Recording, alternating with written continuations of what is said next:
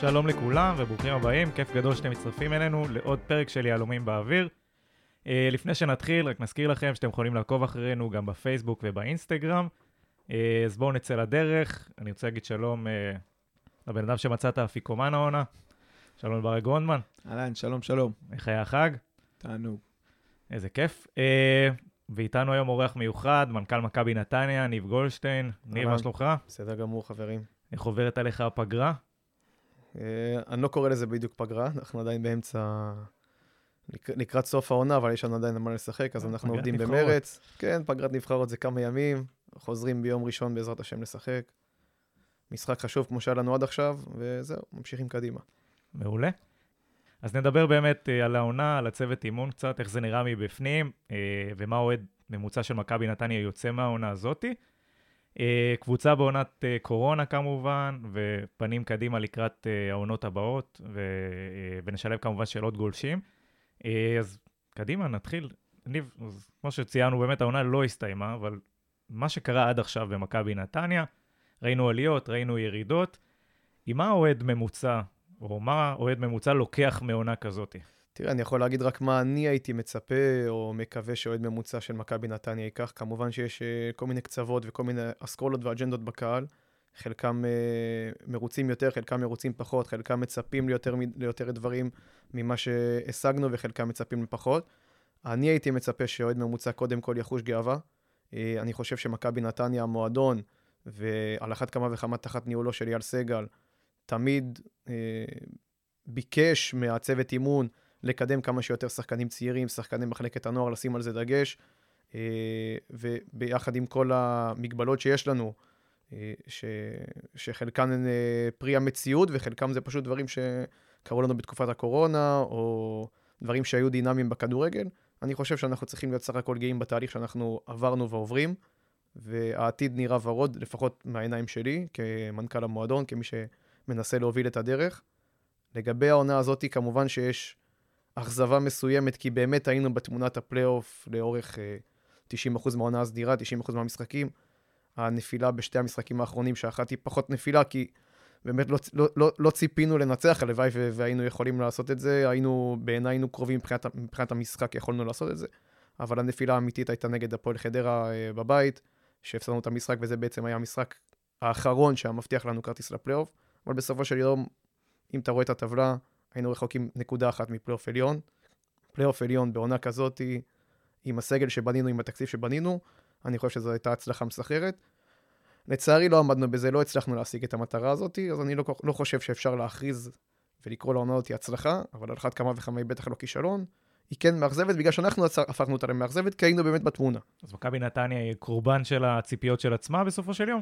לא, אני לא חושב שעניין של, יש פה, יש פה עניין של קורבן או לא. אנחנו, אנחנו בתחילת יולי, עוד אה, ערב תחילת העונה, בנינו סגל מסוים ביחד עם הצוות אימון.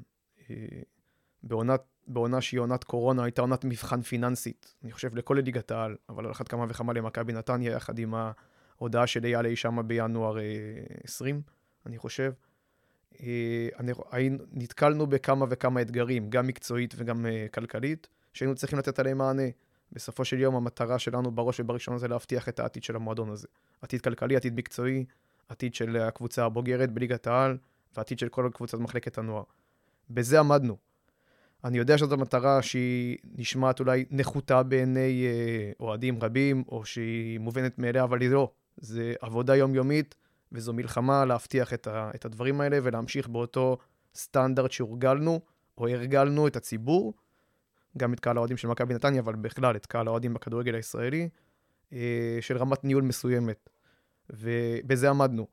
לגבי הציפיות שלנו מעצמנו, ברגע שבנינו את הסגל, אמרנו, אוקיי, כמועדון, אוטומטית, בעיניי, כמנכ"ל מכבי נתניה, אני שמח גם שהיה חיבור במחשבה אותי של הצוות המקצועי. המועדון הזה צריך להיות כל שנה להתמודד על מקומות 1-6. אני גם חושב שהוא יכול להיכנס.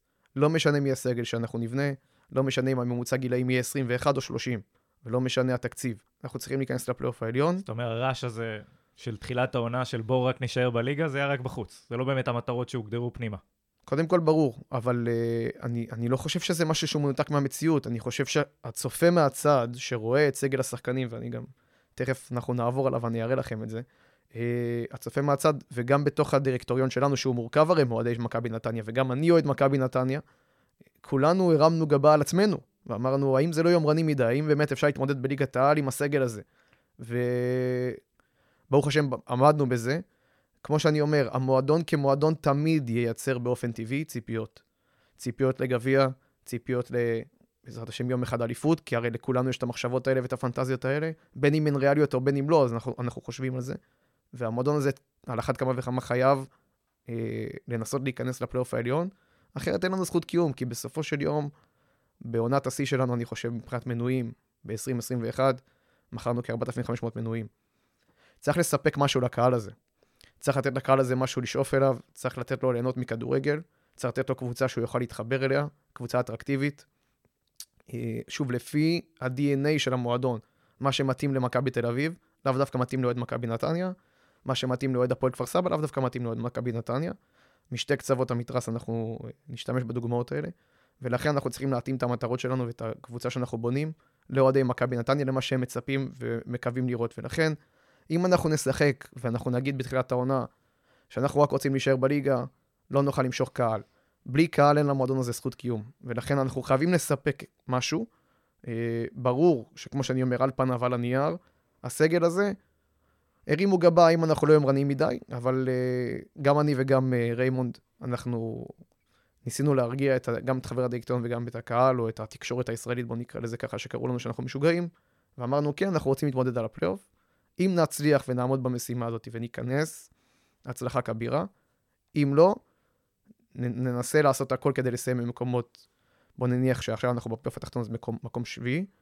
אה, אבל העיקר הכי חשוב זה באמת בראש ובראשונה שהמועדון לא ייפגע מבחינה הסטנדרט ניהול שלו, התשלומים בזמן, המשכורות, הביטחון התעשי... השקט התעשייתי, השקט הכלכלי שעוטף את המועדון בחמשת השנים האחרונות, ומקצועית, אם נוכל לקפוץ שלב מהשנה האחרונה, שזו הייתה 19-20, שבאמת הייתה שנה אה, שהיא לא הייתה טובה בלשון המעטה, אז כבר הרווחנו, ועמדנו בזה.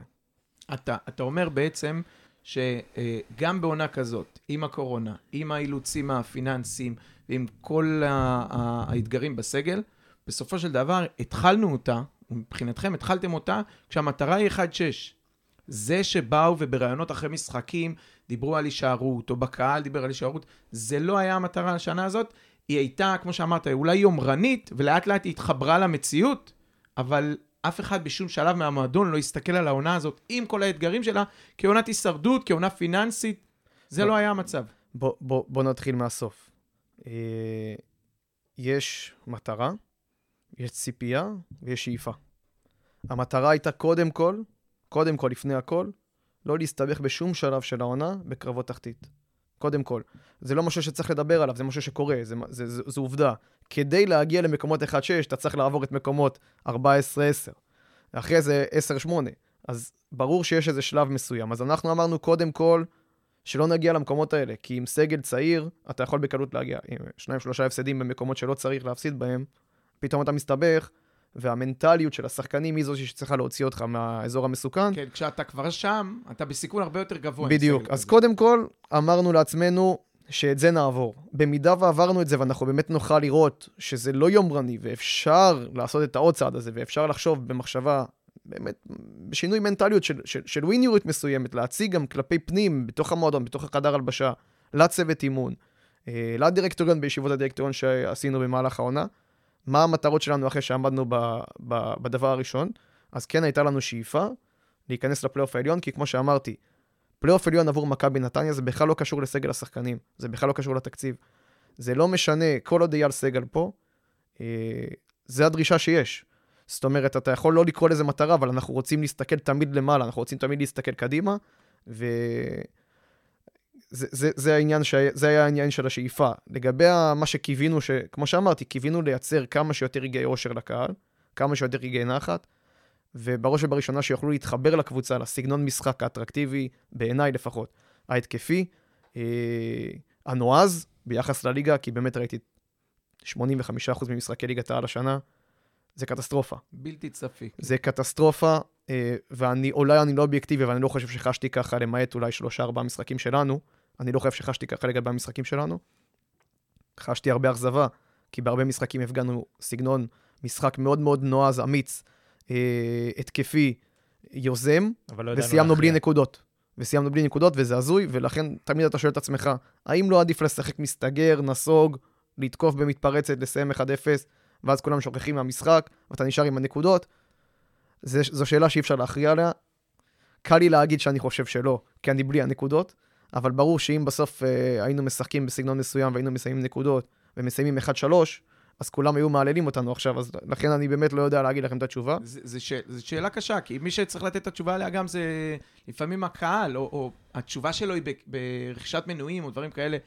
לא בטוח שמקום שלוש שנראה כמו 0-0, 1-0, 0, זה משהו שהיה מביא לך יותר קהל. אני גם חושב אבל שזה לא בסקאלה בין uh, להגיע למקום שלישי עם בונקר, או לסיים במקום שמיני ב... בכדורגל אטרקטיבי. אתה צריך לסיים מקום באמצע. שלישי עם כדורגל אטרקטיבי, בדיוק. נקודה. ככה אנחנו רוצים, זה גם המאמן רוצה, זה הצוות אימון שלנו, זה הסגל שחקנים שלנו שואף לזה, זה ההנהלה שואפת לזה, וזה הקהל שואף לזה, זה ברור. אני רק אומר שהיו משחקים שהסתכלת על היריבה, כמו נגד הפועל חדרה, כמו נגד הפועל תל אביב, כמו נגד בית"ר ירושלים, בליגה, כל המשחקים האלה בליגה, שאתה פשוט רואה קבוצה אחת על המגרש, אבל אתה מסיים בלי נקודות. זה לא נתפס. אז אני חושב שיש לזה אלמנט מנטלי, שאנחנו נצטרך לשפר אותו, שכן אה, להפוך את הדיסקט לאיזה משהו, משהו מחשבתי, שכן, גם אם אנחנו נקלעים לפיגור, אנחנו יודעים עמוק בלב או בראש, שיש לנו 90 דקות או 80 דקות, או גם אנחנו צריכים דקה אחת מספיקה, הזדמנות אחת מספיקה, כדי להכריע את המשחק, להפוך את זה לאחד-אחד או לניצחון. זה עדיין לא קרה לנו, אנחנו לא רואים את זה, אני רואה את זה במועדון אחר בארץ, אה, שפשוט יודע שהוא לא יכול להפסיד. וזה משהו שאנחנו כן נצטרך לשאוף אליו וכן נצטרך להגיע אליו. תשמע, אני- נג... נגעת בנקודה מעניינת. אז אנחנו נתקלים בזה אפילו לא רק העונה. אתה יודע מה, גם. אז במשחק גביע אולי, או בכל מיני אלמנטים אחרים, גם אחרי המשחק גביע מול בני יהודה בבית אז. גם מכבי חיפה בבית על נכון. המשחק אל אירופה, נכון, אתה צודק, הגול ה... עם ירדן שואה. כן. בדיוק, ב- בדקה שם בסוף. איך משנים, אז בוא, הרחבת, נגעת, נגעת קצת בפן המנטלי, זה גם מעניין איך, אה, איך, איך עושים כדי לשפר את האלמנט הזה, וגם איך משנים קצת את ה-DNA של המועדון, שהוא כבר כזה נהיה נחמד. דיברנו אז פעם, בזמנו היה ל- להיות רעים במובן הטוב של המילה, אבל איפשהו זה מתפספס לנו, כי בכל המשחקים שחשובים לנו, ולפעמים פחות חשובים אפילו ליריבה, אנחנו לא נמצאים. תראה, אני חושב ש... בוא נעזוב רגע קלישאות בצד. מהמם. הכי קל לי לזרוק כאן סיסמאות, כמו שאמרנו, אה, להיות רעים במובן הטוב של המילה, אבל לצערי אני לא יכול לחזור עכשיו למשרד, ללחוץ על איזה כפתור, או אפילו לקנות, כפתור הרעים. בדיוק, או אפילו לקנות, לשלם עבור משהו, איזה, איזה תוכנה, איזו אפליקציה שתהפוך את המנטליות עכשיו שלנו כמועדון. הלוואי וזה היה קורה, אני מבטיח לך שבטוח שאייל לא היה חוסך אה, אגורה אחת בשביל זה, והיה משקיע את כל המשאבים אם היינו יכולים לשנות את המנטליות. זה שילוב של כמה דברים, אני חושב שזה שילוב של אה, היסטוריה מסוימת שהמועדון גורר איתו, אה, וזה ישתנה ביום הראשון שתעמוד באיזה מטרה מסוימת. זאת אומרת, בפעם הראשונה שאתה תנצח את המשחק, בסמי עופר בחוץ, בחדרה בבית, שאתה תהיה עם הגב לקיר, אתה תצטרך את הנקודות ואתה תביא את הנקודות, משם אני חושב שזה כבר תופעת לוואי שתתחיל להשליך על העתיד של המועדון, וכן ידעו שזה אפשרי. הנה, עמדנו, ב, עמדנו עם הגב על הקיר, לקחנו את הנקודות, מהיום כבר זה אפשרי. זה mindset מסוים שצריך להכניס לראש. אתה רואה את זה מכבי תל אביב כדורסל, אתה רואה את זה ריאל מדריד כדורגל, במיוחד באירופה. זה מועדונים שלא יודעים מה זה להפסיד, הם לא מצליחים להכניס לעצמם לתודעה, שגם בפיגור של 2-0 הם יודעים שיש להם זמן, 10 דקות הם צריכים, יכולים לתת שלושה שערים, הם מאמינים בזה. למה? כי היסטורית זה קרה להם. יש, אז- יש עניין של מאמן מנטלי, יש עניין של דברים כאלה, זה משהו שאתם חושבים עליו? קודם כל העונה, אה, דן ולנסי איתנו במשרה מלאה, הוא בתוך צוות האימון, דן ולנסי אחד מבין, מבלי, לדג, מבלי לדרג, כי באמת שניהם אנשי מקצוע אדירים, אבל דן ולנסי אה, אחד משני אנשי המקצוע הכי טובים בארץ בתחום שלו, וסוג של פסיכולוג ספורט, אנחנו נקרא לזה ככה, והוא מלווה את הקבוצה הבוגרת, אה, בשאיפה גם להכניס אותו לתוך ליווי אה, שוטף של מחלקת הנוער בעונה הבאה. ואין ספק שאנחנו רואים את הניצוצות, זה לא תהליך שלוקח יום אחד. לצערי זה גם לא לקח את כל העונה, כי זה במאני טיים זה לא הספיק, אז יכול להיות שיבואו ויגידו, הנה, הוא נכשל בתהליך שלו, אבל שוב, מנטליות, גורם מנטלי או גורם מקצועי שילווה אותך מנטלית זה כמה אחוזים. מזל זה כמה אחוזים. שיפוט, תכניס אותו למזל, זה כמה אחוזים. צוות מקצועי, זה אחוז. סגל שחקנים, זה אחוז. הכל ביחד מרכיב איזו עוגה מסוימת. אני חושב שבמאה אחוזים שעוטף את העוגה הזאתי, אה, פספסנו כמה אחוזים בכל אלמנט, בכל פרמטר שנגעתי בו, ואנחנו נצטרך לנתח את העונה הזאת, וכמובן שנוכל לנתח אותה, ברוך השם, אני חושב, בצורה חיובית בסופו של יום, ולא שלילית כמו של העונה שעברה, ככה שהקיץ הקרוב שיבוא עלינו לטובה, הוא קיץ יותר חיובי באופן יחסי מהקיץ שעבר עלינו, ואני חושב שממקום כזה נוכל לנתח ולתקן את הדברים. מספיק שנתקן 50% מהבעיות, אנחנו כבר נקפוץ עוד, עוד אה, שלב. בוא ניגע קצת בצוות המקצועי, כי התחלת באמת אה, לדבר עליו. אה, א', מסקרן מה גרם לך לבחור בריימונד באמת, ובצוות uh, אימון שלו. Uh, מי הדמות המקצועית הבכירה היום במכבי נתניה? מה, לפי מה המאמן נמדד? אוקיי, בוא, בוא נחלק את השאלה לכמה חלקים. נתחיל מההתחלה, מה גרם לי להמליץ על ריימון? אה, בסופו של יום, ברגע שאני המלצתי עליו, אז לשמחתי, גם אייל וגם חברי הדירקטוריון נתנו לי את הגיבוי והלכו איתי ותמכו במהלך הזה, וזה לא היה מהלך קל עבורם אה, במחשבה. שוב, יש פה איזשהו, איזושהי מקובעות מסוימת ב, בתרבות הספורט של ישראל. זאת אומרת שמה שלא הולך במקום אחד לא ילך אצלך, מה שהלך שם צריך לעשות אותו דבר בדיוק, ואני אני, אני לא מאמין בשיטה הזאת. אני חושב שאחרי ארבע עונות, חלק מהמצבים היו מוצלחים יותר, חלק מהמצבים היו, היו מוצלחים פחות. אני חושב שראיתי מה המאמן הישראלי יודע לתת. אני חושב שבעיניי לפחות, שוב, מקווה שלא יכעסו עליי, היה לנו צוות אימון, אחד משלושת הבכירים בארץ. זאת אומרת, אם הייתי... הראשון והשני, הוא לא ריאלי בעבורי להשיג, והרביעי והחמישי כבר היה לי יותר טוב מהם. לפחות איך שאני מדרג. ככה שלא הייתי יכול להיות מופתע לטובה מצוות אימון ישראלי אחר. ולכן אמרתי, אוקיי, איך אני יכול להתאים את המחשבות שלנו, השאיפות שלנו, האתגרים שאיתם אנחנו הולכים להתמודד בעונה הזאת, במיוחד האתגרים המקצועיים, כי נהיו דרישות מקצועיות שונות, אה, גם מחברי הדירקטוריון, גם מאייל, כלפיי, שאני אצטרך להעביר את זה הלאה לצוות, לצוות המקצועי הפוטנציאלי שיהיה, והוא יצטרך לעמוד בהם, וגם כמובן היו אתגרים פיננסיים. והיית צריך למצוא את השילוב של האדם, שיוכל לבוא ולהסתכל על זה ולהגיד, זה מתאים לי, זה מה שאני יודע לעשות. במצבים האלה, זה הספציאליטה שלי. וכחלק מההשתלמויות שעברתי ב... ב... באירופה, ראיתי דברים ש... ראיתי מועדונים שהם מאוד דומים לנו ב-DNA, לאו דווקא בתקציב, אבל ב-DNA, הם מתמודדים עם אתגרים דומים בליגות שלהם, למשל אופנהיים בגרמניה, שבאו ואמרו, אוקיי, אנחנו לעולם לא נהיה ביירן מינכן, בכסף. איך אנחנו כן סוגרים את הפער מולם? והם הבינו שזה אך ורק בחשיבה מחוץ לקופסה, גם אם, היא, גם אם היא לא פופוליסטית, היא לא פופולרית בכלל, והיא תביא עליהם הרבה עדים, אה, לפעמים גם שליליים. הם, הם הלכו נגד כולם, ובעצם היו בטוחים בדרך שלהם, השקיעו בדרך הזאת, הטמיעו איזו אג'נדה מסוימת למשך 5-10 שנים, זה גם מביא תוצאות, גם מביא הישגים, ו... וזו הדרך הראשונה שחשבתי לעצמי. בחלק מהחיפושים היו עוד כל מיני מועמדים זרים שאני בחנתי, אה, ו... ואז אה, הגעתי למסקנה שריימונד, גם הניסיון שיש לו כבר הוא בארץ, אל תשכח שגם היינו בתקופת קורונה, ככה שהיה מאוד קשה להנחית אדם מבחוץ. אה, ריימונד כבר הכיר את השוק, הכיר את המנטליות הישראלית, שזה משהו שראינו גם צוותי אימון זרים, מוכשרים מאוד, עם רזומה מדהים, שנכשלו בארץ, על מנטליות. הם פשוט לא הבינו את המנטליות הישראלית. וריימונד כבר שנה חמישית פה במדינה. אה, התמודד עם אתגרים שונים אה, גם בבית"ר תל אביב רמלה וגם בעבודתו במכבי תל אביב, ולכן הערכתי שהוא האיש הנכון למשימה. הדבר שקנה אותי בריימונד, זה שאני הגעתי אליו לפגישה הראשונה ובעצם הצגתי בפניו את הסגל שחתום כרגע, ואת הפוזיציות במגרש שאנחנו צריכים למלא, ואת העוגה שיש לנו כדי למלא אותה. הוא אמר לי, זה מתאים לי. אמרתי לו, אתה בטוח? אתה לא רוצה לחשוב על זה? הוא אמר לי, לא, לא, זה מתאים לי. אני, אני יודע לעשות עם זה משהו יותר טוב ממה שעשיתם שנה שעברה. ואמרתי לו, זה לא הולך להיות קל, ובאמת הנחישות שלו, והאופי, הווינרית שלו. אה, הבחור לא רוצה להפסיד, לא משנה עם איזה כלים אתה תיתן לו. וזה אהבתי וזה התחברתי, ומשהו שהוא שונה מבלי לפגוע באף אחד, הוא שונה מצוותי אימון כאלה ואחרים, ב... לפחות שאני נתקלתי בהם. לאו דווקא, לא חלילה לדבר על סלאו ושי, אבל אני רואה את זה בהרבה מקולגות שיש לי, שהמאמן הישראלי נוטה לבקש ולדרוש ולבכות ולהגיד, לא משנה איזה סגל אתה בונה, לא הוא צריך עוד. ופשוט, יש לי את הרצון לתת עוד, לא תמיד יש את היכולת. ולכן חיפשתי את האדם שיגיד, זה מה יש, עם זה נצא למלחמה. וזה מה שקיבלתי בריימונד. הגעתי לדירקטוריון, הצגתי את זה בפניהם, גם בפני אייל, שאלו אותי אם אני בטוח בזה ב-100%, אמרתי שכן, תמכו, תמכו בי. שאלת עוד שתי שאלות ואני לא זוכר אותן. אני, לפני זה, לפני שתי שאלות האלה, אבל הרבה פעמים אני רואה שאם אני שם לב לתגובות, אז הרבה פעמים אנשים מפרשים את השפת גוף שלו כפשרנית מסוימת אחרי הפסדים, וכאילו הוא מקבל אותם. וכשאתה מציג פה בעצם את, ה, את הטיפוס, זה נשמע בדיוק הפוך.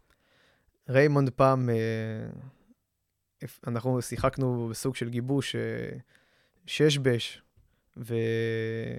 ובמועדון שחקנים, ומעצבים שהוא הפסיד את המשחק, הוא, הוא, הוא זרק את השולחן.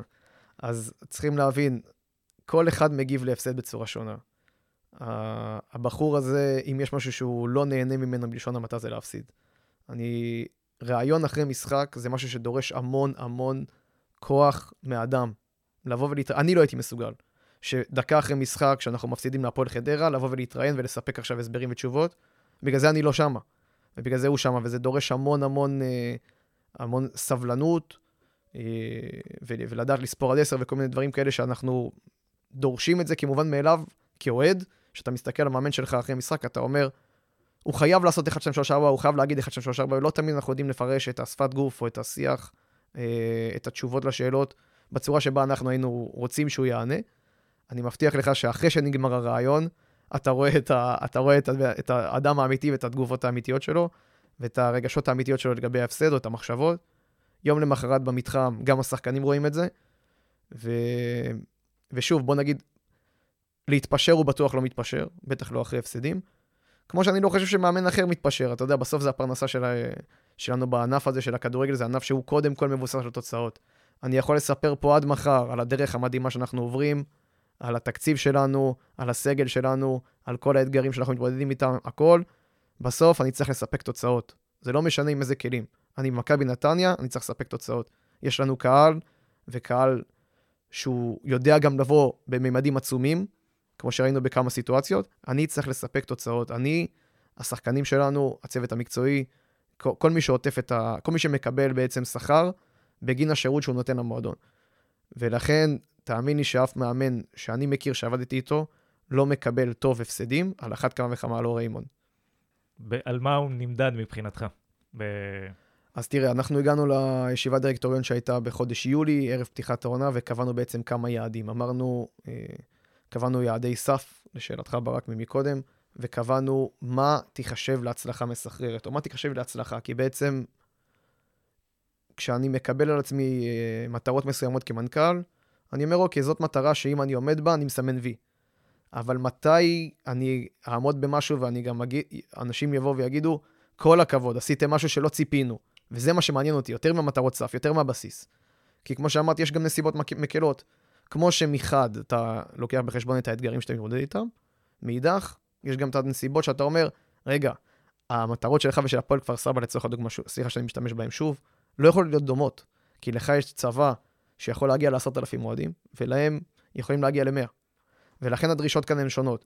אז uh, אותי מעניין גם למצוא גם את הבסיס, את המינימום שבמינימום שצריך לעמוד בו, קודם כל, ולדעת, יותר חשוב, וזה סוג של ה... גם דיברנו על זה על ריימונד, זה סוג של הווינריות של, אוקיי, עמדתי בזה. מה הבונוס, מה הטופ של הטופ מבחינתכם? מה פסגת השאיפות שלכם? אני רוצה את זה. לא מעניין אותי הבסיס. ישר לחפש את הפסגה הבאה. אמת. ולשם צריך להציל את המועדון, דרך אגב, זה, זה לפחות מה שאני מאמין בו. ולכן אה, קבענו כמה מטרות סף, שזה באמת השימוש בסגל הנוכחי, קידום השחקנים הצעירים, קידום כל השחקנים בעצם בקבוצה, כל מי שחתום, צריך להתקדם, כי למשל עידו וייר הוא לא שחקן בית, הוא לא, לאו דווקא שחקן צעיר, אבל ברגע שהוא חתום והוא חלק מהסגל, הוא צריך להתקדם. אז יש לנו מטרות אינדיבידואליות לשחקנים, היה לנו מטרות לכלל הסגל, אבל בעיקר זה להשתמש בכלים הנוכחיים, אה, לשחק כדורגל אטרקטיבי, לשחק כדורגל בסגנון מסוים, של לחץ גבוה, עם build-up, כדורגל יוזם, לא כדורגל נסוג, אה, להעיז, להיות אמיצים בסגנון משחק שלנו, לעשות פלייאוף עליון. זה, זו הייתה פסגת השאיפות מבחינתנו, כמובן, ברגע שנכנסת לפלייאוף העליון, אז נפתח, ברור, כן. נפתח בפניך אופציות אחרות, ואז היינו, אם היינו במומנטום חיובי, גם היינו רוצים להתמודד על אירופה, זה ברור. אה, כמו שעכשיו אנחנו אומרים שהמטרה שלנו היא לסיים ראשון בפלייאוף התחתון. אז אתה מתאים את המטרות שלך בהתאם לעונה, אבל אלה היו המטרות. אה, אני חושב שעמדנו, לפחות הצוות האימון עמד במטרות לקדם שחקנים. אני חושב שכל שחקן שקיבל השנה דקות משחק, התקדם. אני חושב שמכרנו את uh, יונס מלאדה בעסקה שהוכיחה את ההתקדמות של השחקן הזה ספציפית, ממקום שכמה חודשים לפני הוא היה שחקן שמועמד לצאת להשאלה, למקום ששחקן שמגיע לליגה בכירה באירופה, בסכום שמאוד עוזר למועדון. אה, ולכן היו עוד כמה, היו עוד כמה מטרות אה, קלות משקל, נקרא לזה ככה, שדרשנו ברמת היום-יום, איך ייראה הסדר יום של הקבוצה, של שחקני הקבוצה הבוגרת, שעות האימונים, התכנים של האימון, מה חשוב לנו לראות שלא ראיתי בעבר, מבלי לבקר את זה, שוב, מבלי לבקר אם זה טוב או רע. אמרתי, זה חסר לי, ראיתי את זה במקום אחר, אני רוצה את זה גם פה. ו... נקודה, נקודה מעניינת, דיברנו על זה הרבה יחסית בפרקים שלנו, שאתה יודע, אימונים יותר ארוכים, אתה שומע הרבה דברים ש... אתה קורא עליהם, האמת, יותר נכון. מה באמת השתנה במועדון, דה פקטו, נקרא לזה, מ- הכל, ב- בצוות, מבחינת מה שהצוות האימון החדש הביא איתו? לפני הכל, שגרת היום, שגרת יום אימון. זאת אומרת, השחקנים אה, ב-9.00 ב- ב- ביום ממוצע. אם זה לא אימון, אם זה לא אימון מסכם. 9-0-0 מגיעים למועדון, פעמיים בשבוע לפחות, בעונה סדירה עושים אימון כפול, ככה שאחת בערך הם מסיימים את האימון, אוכלים ארוחת צהריים, ובשלוש יורדים לא, לאימון השני. זה משהו שאני אישית, אני חושב שגם אתם תסכימו, לא ראינו בליגת העל הישראלית. אתה מרגיש שזה משפיע, הדברים האלה? תשמע, הדברים לא קורים סתם. אתה יודע, אה, אני, אני, אני לא מאמין בזה, אבל אני שומע המון המון דעות, במיוחד בתקשורת הישראלית, שחלקם גם קוראים לעצמם אוהדי מכבי נתניה, שהם בתקשורת, שטוענים וטוענו גם בפניי שיש לנו שחקנים שלא מתלבשים בליגה לאומית. אני לא אוהב לשמוע את זה, אני לא מאמין בזה, אני לא חושב שזה נכון. עזוב את הכבוד שאני ארכש לשחקנים, אני לא חושב שזה נכון מקצועית, אבל uh, זו הדעה שלהם, והם הם כביכול אנשי מקצוע. ולכן צריך להבין שבסוף הדברים לא קורים, לא קורים סתם. זאת אומרת, גם הכדורגל החיובי שהשגנו, או הצגנו, סליחה, ואי אפשר להתווכח עליו, הצגנו כדורגל חיובי לרוב הפרקים של העונה, אה, הוא לא קרה סתם, הוא לא בא משום מקום. ה build-up, שאנחנו משחקים מאחורה, והוא... האוהד הממוצע לא כל כך אוהב אותו, כי הוא מסוכן, לכאורה, למרות שלא קיבלנו אף גול, לא ספגנו אף גול בעקבות ה build-up הזה. מדברים על המסירות הקצרות בין נכון, השוער לשחקנים. התחלת מהלך מהשוער, נכון, מהתיבת חמש. אה, זה דברים שהם נרכשים תוך כדי אימון. אני חושב שאם נשים לב וננתח את זה באמת בצורה אובייקטיבית, לא ספגנו שום גול כתוצאה מה build-up, אבל כבשנו הרבה מה build-up. אה, פירקנו בעצם את התבנית של היריבה, ויותר ממה שכבשנו, הגענו למצבים אדירים שלא ניצלנו בעקבות הבילדאפ הזה, ולכן זה הכל דרך שיטת אימון מסוימת. אה, השיפור הפיזיולוגי בשחקנים הוא ניכר, אני רואה אותו. הכושר שלהם, מבנה הגוף שלהם, הוא שונה לגמרי. השיטת עבודה בחדר כושר, השיטת עבודה על המגרש טקטית, התזונה, ההיבט המנטלי, איך, איך עובדים עם השחקנים, כמות השעות שיש להם שמוקדש ל, ל, לעבודה המנטלית, זה הכל בסוף, בסוף, בסוף הגיע על ידי ראש המערכת המקצועית, שזה ריימון אטוולד.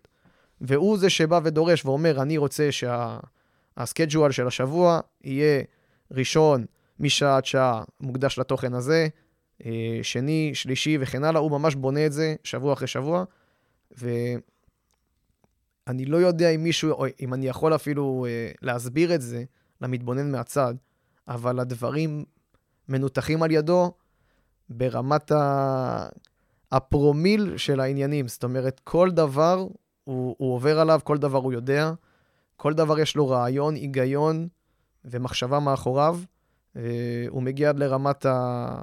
לפעמים הוא גם מתערב ברמת ה... אה, מצב הדשא, כדי שהוא יתאים לו לאימון מסוים, לאימון טקטי מסוים. שוב, יבואו אנשים ויגידו, מה זה עוזר לנו כל הדברים האלה? זה בסוף אה, סיימנו שביעי, או שנסיים במקום אחר חלילה. אבל אני אומר לכם שבעיניי כמנכ"ל, זה, זאת מת, הייתה מטרת העל מבחינתי, מה שהמאמן ידרוש מהשחקנים. אם זה לא ייקח עשרה חודשים וזה יסתיים, התהליך הזה, אנחנו לא נראה את. הפירות שלו כמו שאנחנו רוצים בסיום עונת 2021, אז אנחנו נראה את הפירות של זה ב-21-22. אין מה לעשות. בסופו של יום אתה תעבוד, בשיטה הזאת אתה תצליח. וזה הדרך היחידה שלנו כמועדון, ספציפית מכבי נתניה, לגשר על הפערים שנוצרו בינינו לבין מכבי תל אביב ומכבי חיפה. כל שאר המועדונים, אני חושב שביום כזה או יום אחר אנחנו יכולים לסגור את הפער, לאו דווקא במשחק, אלא בעונה מסוימת אנחנו יכולים לסיים מעליהם, הם לא מפחידים אותי. מכבי תל אביב ומכבי חיפה זה מועדונים שתקציבית נוצר פער עצום, שבאמת אני אצטרך, אנחנו נצטרך לעשות המון המון המון שינויי חשיבה כמועדון, ולהמציא המון המון דברים תוך כדי תנועה כדי לגשר על הפערים. אני, אני רוצה להגיד לך, א', ענית על השאלה השלישית תוך כדי מי הסמכות המקצועית, מי מחליט, מי אה, במועדון, אז עטפלד ידו בכל ויד כל בו. עכשיו, תוך כדי נגעת בדברים אחרים שמובילים אותי טיפה אה, לרדת למטה. יונס מלאדה, אה, מכרנו אותו בשלב יחסית מוקדם של העונה. אה, אני אני אקח את זה כנקודה לשאלה שהיא כללית יותר. אה, בשלב אחרי דן גלאזר לדעתי, בא אה, אייל ואמר, אני אישית חושב בצדק, נגמר ההשאלות. אנחנו לא, אה, לא סנג'רים ולא נותנים לאף מועדון גדול להתגלח על הזקן שלנו. אני אומר לך, אני מסתכל על מועדונים אחרים שארבעה או חמישה שחקנים בהרכב. עזוב את האבסורד שהם נפגשים אחד מול השנייה, אבל כאילו, מי משחק פה? אה, וזה בעיניי אה, החלטה נכונה. אחרי שאנחנו מוותרים על מושאלים, אנחנו מגיעים למצב שבו אה, מל"ד, לדוגמה, שחקן שלנו טוב, התקדם, מתפתח, מגיע לסכום מסוים להצעה של מיליון איקס, ממש לא משנה כמה יורואים. יש כסף, אנחנו צריכים אותו בשביל המועדון, ואנחנו עושים את המהלך הזה. ואז אני, האוהד הממוצע, שואל את עצמי, אם ככה, מה האופק שלי, או איך ינחת אצלי במועדון שחקן מ-level מסוים. אם את המושאלים אני לא מוכן לקבל, ובצדק. ואם את השחקנים הטובים שכבר צומחים עד רף מסוים, אנחנו גם...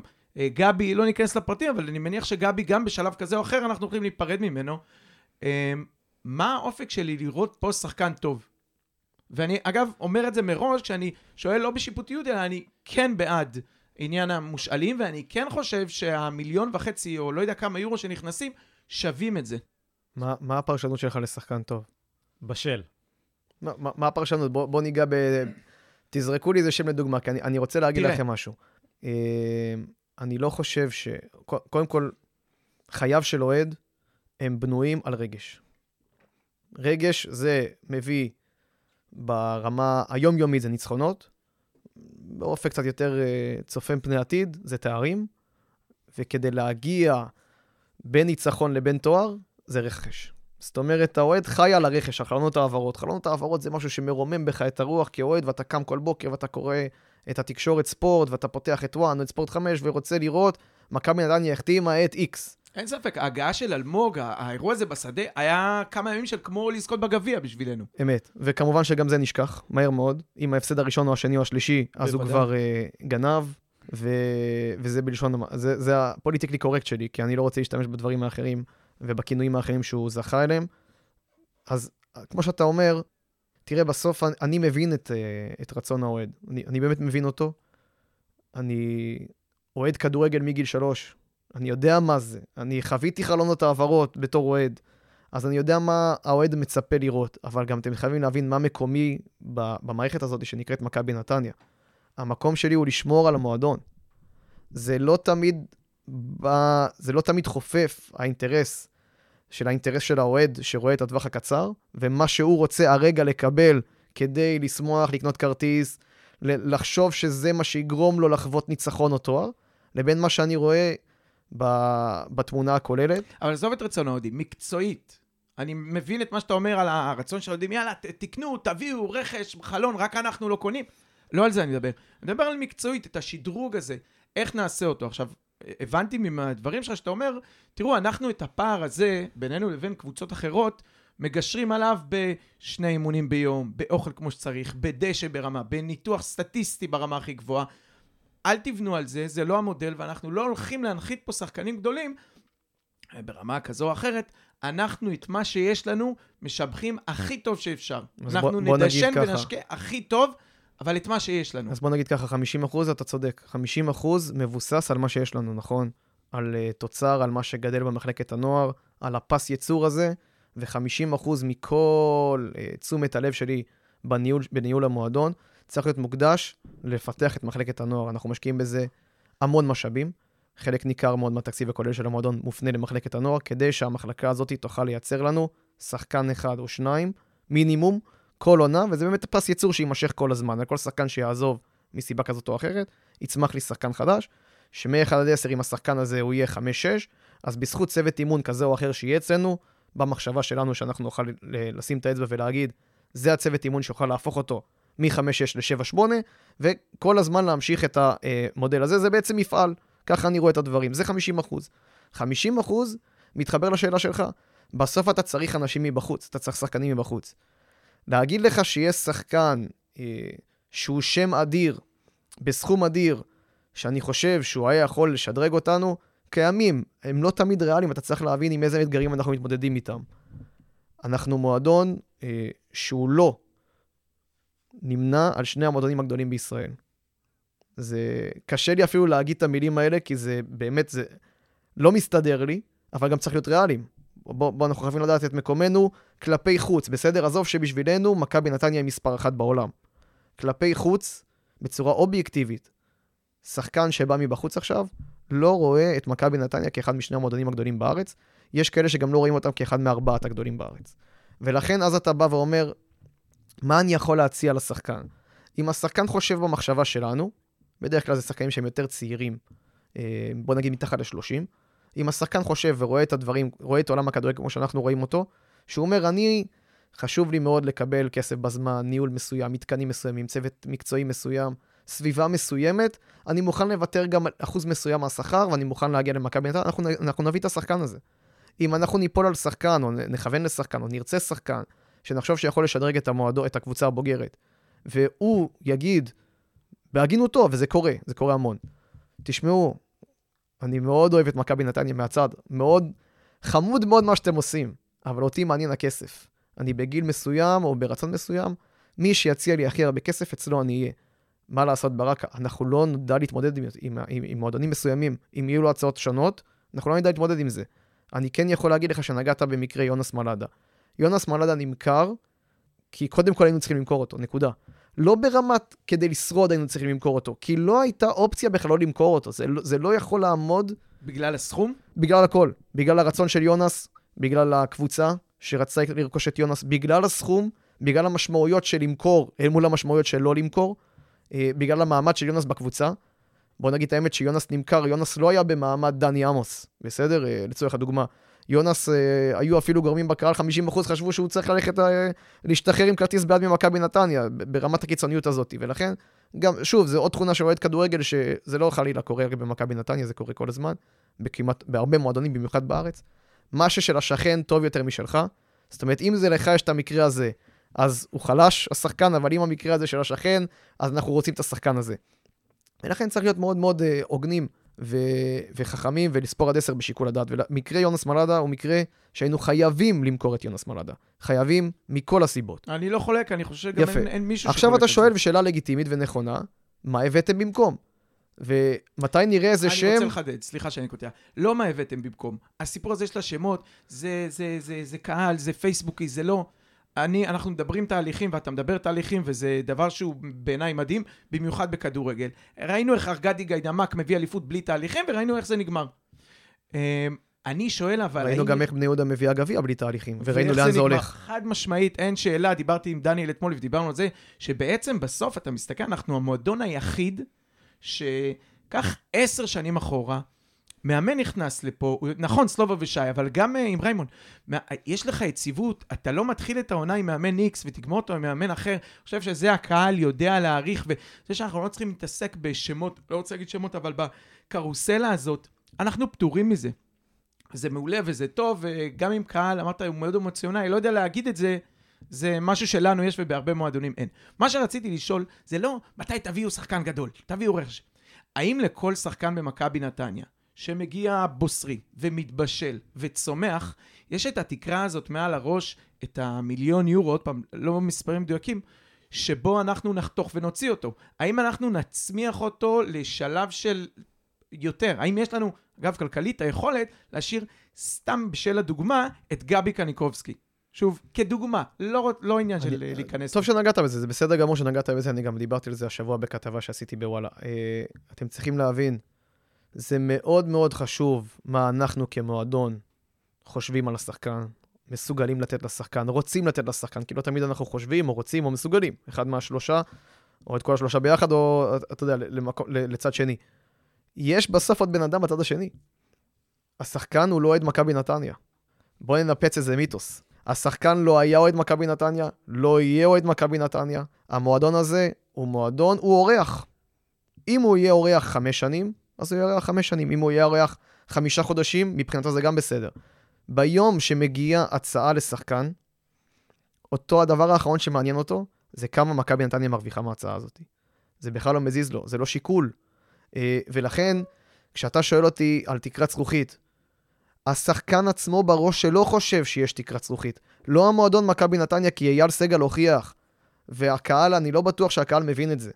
כמה כסף עלה לאייל סגל מהכיס הפרטי שלו, מהכיס הפרטי שלו, לא כמה עלה לו המועדון, או כמה עולה לו להחזיק כל עונה את המועדון, או להריץ אותו בצמרת ליגת העל הכדורגל הישראלי. מבחינה מקצועית, ניהולית, לא משנה מה. צמרת, אין שאלה בכלל. אה, לא, אני אומר, גם בפרמטר ניהולי כן, וגם כן. בפרמטר מקצועי, אנחנו- זה עולה לו הרבה מה כסף. שאמרתי קודם על אין המאמנים, לכם זה מושג כמה הצמרת. עולה לו אה, להחזיק שחקנים כמו, ואנחנו ניגע בזה, ניקו אולסק, שהייתה הצעה עליו, ואייל שילם המון כסף כדי שהוא יישאר. עזבו עכשיו אם זה נכון או לא נכון. אני אומר עובדות, בסדר? פטרס בת שיראי, אלחסן קייטה, דידיה קוגבניה, עלי מוחמד, אה, דיה סבא, שזה היה שיא, ושיא שיא מבחינת השכר.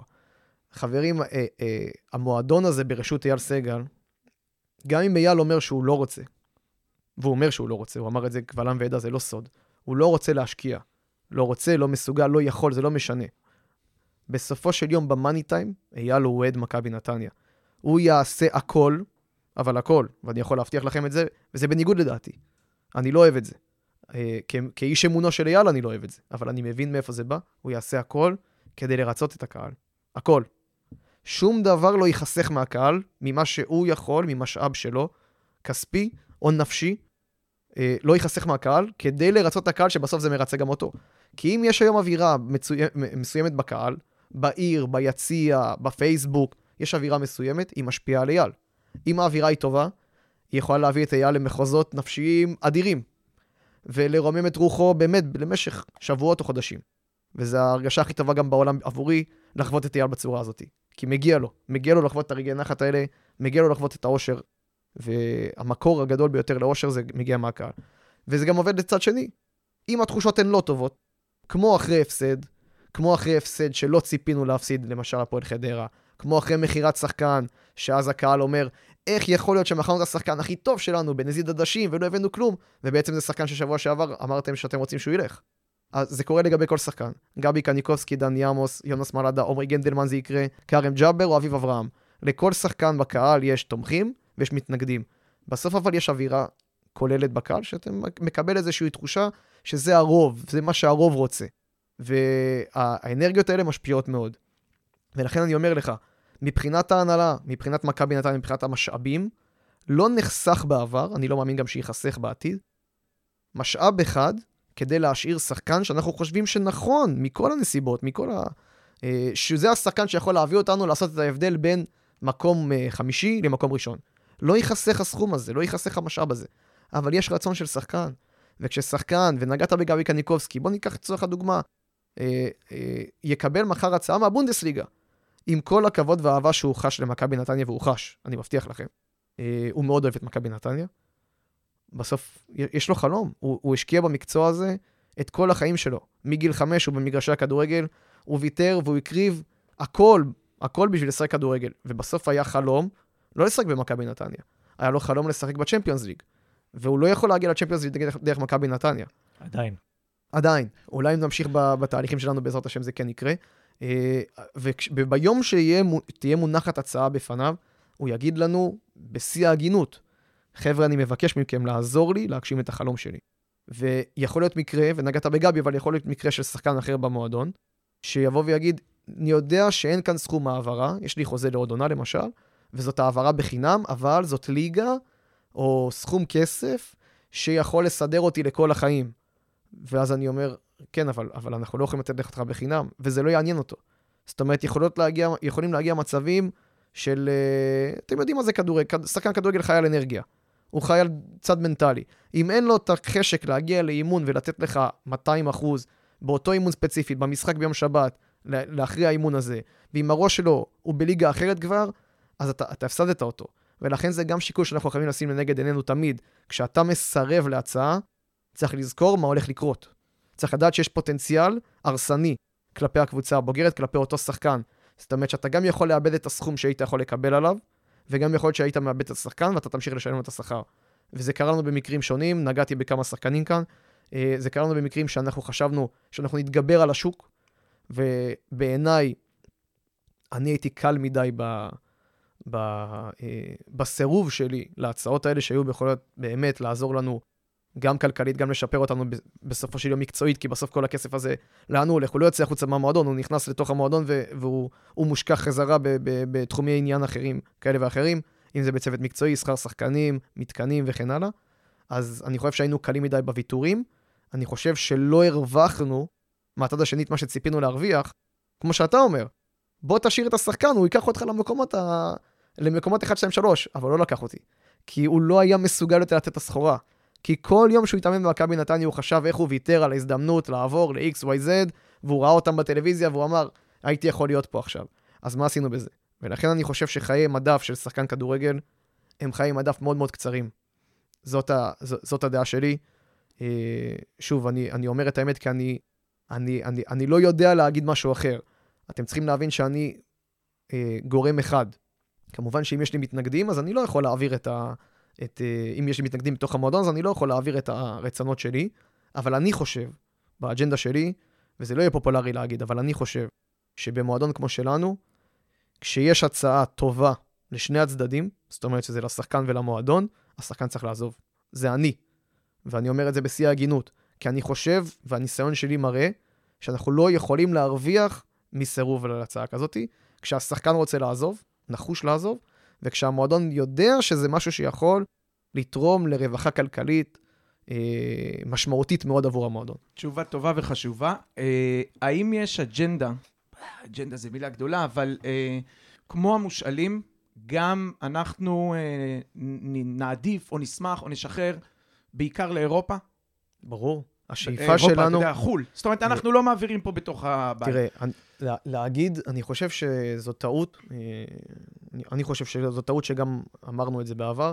כל דבר שהוא מאוד מאוד נחרץ בכדורגל הישראלי, שהוא מאוד דינמי, ואתה לא יודע איפה אתה תהיה היום ומחר, כל דבר שהיא אמירה מאוד נחרצת שמייצרת כותרות, היא אמירה לא נכונה, בעיניי. למנהל במיוחד, למנכ"ל המועדון, לא תשמע ממני אומר לך, לעולם לא נעשה 1, 2, 3, 4. ודאי. לכן להגיד שלעולם לא נמכור לשחקן שלנו לקבוצה בארץ, זה לא נכון, כי יש שחקנים שאתה בתור אוהד היית רוצה שאני אמכור אותם לקבוצות בארץ. אה, וכמובן שאני על אחת כמה וכמה הייתי שמח שהייתה מגיעה עכשיו הצעה על אה, שחקן X והייתי מוכר אותו, מה אכפת לי למי? כי אין ספק שזה היה הישג אם הייתי מוכר את X לקבוצת Y, בסכום Z, בסדר? ולכן זה לא נכון להצהיר דבר כזה. להגיד לך יחד עם זאת, אין ספק שכרטיס הביקור שלנו כמועדון, אין ספק שקפיצת המדרגה שלנו כמועדון, אין ספק שכל המשאבים שאני מקדיש לטובת השחקנים שלנו, הם שהשחקן שיעשה אצלנו פריצה, אה, אה, התקדמות, אה, יפרוץ את תקרת הזכוכית, כמו שאתה אומר, או שיהיה מעל הקבוצה, מעל הרמה של הקבוצה, מעל הרמה של ליגת העל, הוא צריך ללכת מאיתנו ישירות, לעבור לאירופה. אין, או לאירופה, לליגה בכירה בעולם, לא משנה. אין ספק בכלל. לא בגלל שאני לא רוצה לחזק את היריבות שלי בליגת העל, זה גם, זה שיקול. אבל במיוחד כי אני רוצה להגדיל את החשיפה של מועדון מכבי נתניה, את הרפיוטיישן שלו בעולם. אני רוצה שהשם של המועדון יהיה שם שהוא שגור במוחם של אנשי המקצוע, שהקולגות שלי נקרא לזה, במועדונים מובילים באירופה ובעולם. אני רוצה שהם ידעו שזה מועדון ששווה לשים אליו לב. זאת אומרת, זה מועדון שידוע כמי שמייצר שחקנים מוכשרים, כמי שמגיע להישגים, כמי שמקדם צעירים, כמי ששווה לו, אם אני היום מועדון בפרמייר ליג, שווה לי, וזה זה סיפור שהוא, זה סיפור שאני, שהוא אמיתי, זאת אומרת, זה סיפור שקורה. מועדון בפרמייר ליג שמחפש בית חם לשחקן צעיר, בוגר האקדמיה שלו, איפה הוא יכול להשתפשף שנה, שנתיים, שלוש, במתווה כזה או אחר, במתווה עסקי כזה או אחר. הוא רוצה שהוא יהיה במכבי נתניה. מכבי נתניה תהנה משחקן של בוגר מנצ'סטר יונייטד לצורך הדוגמה, ומנצ'סטר יונייטד תהנה מזה, והשחקן עצמו ייהנו מזה. ולכן זו המטרה שלי, אני רוצה ליצור, אני רוצה ליצור שם למועדון הזה, שם ברמה עולמית. זה מאוד יומרני, זה לא יקרה ביום אחד, אבל אני מבטיח לך שאת הסנוניות הראשונות אנחנו כבר רואים. אין ספק שהדרך לשם זה דרך בלייצא שחקנים לליגות בכירות בעולם, כן. אני איתך, אני חושב שגם אה, בקהל הרבה יותר נוח, עוד פעם, אני מאוד מסכים עם מה שאתה אה, אה, ענית לי קודם, הרבה יותר נוח ונעים להגיד שחקן שלנו יצא לחו"ל מאשר עבר לקבוצה זאת או זאת או אחרת ב, ב, בישראל. אני חייב להגיד, התחלת על השחקן, אה, משווה ומעלה. כשאתה אומר, אה, שחקן יש לו את העניין שלו, יש לו את השכר שלו, יש לו את התנאים שלו, את ה-X שנים שלו בקריירה הזאת, והוא אוהב את מכבי נתניה, אבל בכל זאת הוא מחויב לעצמו. אה, שחקנים לא בהכרח נמשכים לפה כל כך מהר. אני חושב שזאת, ודיברת על ליאל ועל הקהל, אני חושב שזאת מחויבות של הקהל להיות מועדון של 5,000 מנויים, כדי שאם שחקן מתלבט בינינו לבין, בוא נחבוט בכפר סבא עד הסוף היום, אה, לבין קבוצה עם קהל של גג אלף איש, הוא יגיד לעצמו, אני מעדיף לשחק במועדון כזה, וזה החלק של הקהל והמחויבות של הקהל, להפוך את נתניה למקום שבו כששחקן מתלבט על אותו חוזה, באותו סכום, עם אותו זה, להגיד, אני רוצה לשחק מול 6,000-7,000 אה, אה, אוהדים, ולא לשחק באיזה חור עם אה, 280 איש בוא- בוא ניגע. באיזה נקודה מאוד חשובה בקטע הזה שאמרת. קודם כל, המחויבות של הקהל, יש לי, יש לי הרבה מחשבות מה המחויבות של אוהד ממוצע ומה המחויבות של הקהל של מכבי נתניה ספציפית, אה, נגד מה שהם דורשים, כן? זאת אומרת, אה, מצד אתה דורש משהו, מצד שני, כמובן שיש יש לזה מחויבות מסוימת בזכות, יש חובה ויש זכות. אז ברור שזה בד ובד, ואנחנו ניגע בזה, אבל מה שנגעת, אני לא חושב שזה מקרה שהוא ריאלי, גם צריך להגיד את האמת. אם יש הצעה ממכבי נתניה ומכפר סבא לצורך הדוגמה באותם, באותם תנאים, ב-99% מהמקרים הוא יבחר במכבי נתניה, בגלל העוצמות של המועדון הזה, ההיסטוריה, הקהל, השיווק. וזה משהו שהקהל מחויב לשמר, ולא רק מול הפועל כפר סבא, נכון, אבל אני רוצה את הקהל. איפה שהפועל כפר סבא, לצורך הדוגמה, היא גם לא ריאלית, אבל זה קורה לפעמים, אתה תתפלל לדעת, שהפועל כפר סבא מציעה 50% יותר לשחקן, אה, צריך א', לזכור שבסוף השחקן יכול להגיד עם כל הכבוד לעשרת אלפים המנויים של מכבי נתניה, נניח ויהיו, הוא עדיין יבחר בהפועל כפר סבא לפעמים, כי יש זה- מטורפים, זה, זה אבל קיים. אני ארצה שהקהל שלנו יבוא לידי ביטוי במקום הזה אה, של איך לייצר תדמית מסוימת שלהם כלפי כקהל, של אוה- אוהדי מכבי נתניה כקהל, עזוב עכשיו את ההנהלה. אוהדי מכבי נתניה כקהל זה גוף עצמאי לחלוטין, הוא לא קשור כרגע להנהלת מכבי נתניה. אה, כי לשמחתי או לצערי הוא פועל על, על, על, על סמך אה, דברים, מחשבות עצמאיות שלו, ולכן איך הקהל הזה יודע לשווק עצמו כלפי חוץ, שבאמת כולם ידעו ויהיה, האווירה הרווחת במדינה תהיה, זה קהל עוצמתי, סופר עוצמתי, זה קהל שיודע להביא 5,000, 6,000 איש בממוצע למשחק, עזוב עכשיו כמות מנויים. כמה אוהדי מכבי נתניה יכולים להגיע למשחק בממוצע, באמת לשמר על איזה, אה, לשמר איזה מספר מסוים ב- ב- ב- באזורים האלה, ולשווק את זה אחרי, כלפי חוץ. כי אם תראה, אה, שוב, עם כל המגרעות שיש להם, ויש להם המון מגרעות, ולא הייתי מחליף את אוהדי מכבי נתניה בעד שום הון שבעולם, זה לא, זה לא קשור, אבל עם כל המגרעות שיש לאוהדי הפועל תל אביב, שיווקית, תדמיתית, האוהד הממוצע בארץ יודע שהפועל תל אביב מגיעה עשרת אלפים איש למשחק. זה מה שהם יודעים. להגיד לכם זה נכון או לא, אני לא יודע. אני בטוח שאם אני אנתח את זה, אני אראה משחקים שהם גם, אה, זייפו בכמויות האלה. אבל את התודעה הזאת אנחנו רוצים להכניס, ואני אגיד לך למה. כי אין שום סיבה שלא נגיע לשם, הרי יש לנו את אותם כמות. יש לנו את הכמות הזאת, אנחנו יודעים פוטנציאלית להגיע למספרים האלה. הוכחנו את זה בעבר, גם בחמש השנים שאני פה, וחוויתי את הקהל של מכבי נתניה, ראיתי כמויות. ראיתי כמויות בלתי נתפסות. ומצד שני, ראיתי כמויות נגד הפועל תל אביב בגביע, שלא נתפסות לצד השני. כי לא הגיוני בעיניי לדרוש ו- ולהגיד, דרך אגב, אנחנו המועדון היחידי בעולם, שיש לו מטרה לזכות בגביע.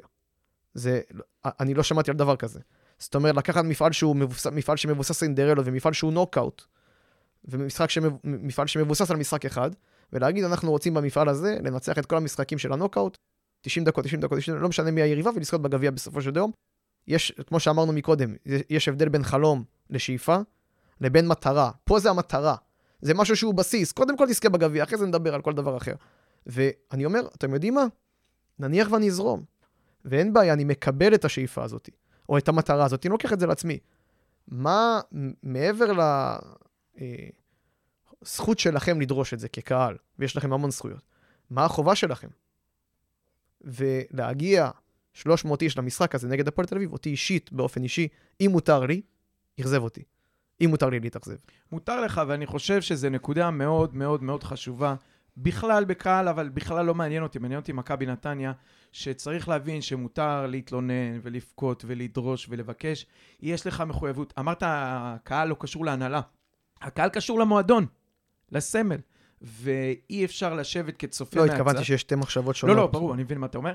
אמ, אי אפשר לשבת כצופה מהצד, אתה יודע, כאילו בחלון הראווה של מכבי נתניה, וגם להתלונן, וגם, אם הקהל הוא חלק מועדון, הוא צריך להיות חלק מהמועדון כל הזמן. אני מאוד בעניין הזה, אני לפעמים יושב ביציע ורואה מספר, אתה יודע, אני מחכה, כאילו, אומר, תכף עוד מעט יגיעו, עוד חמש דקות, עוד עשר.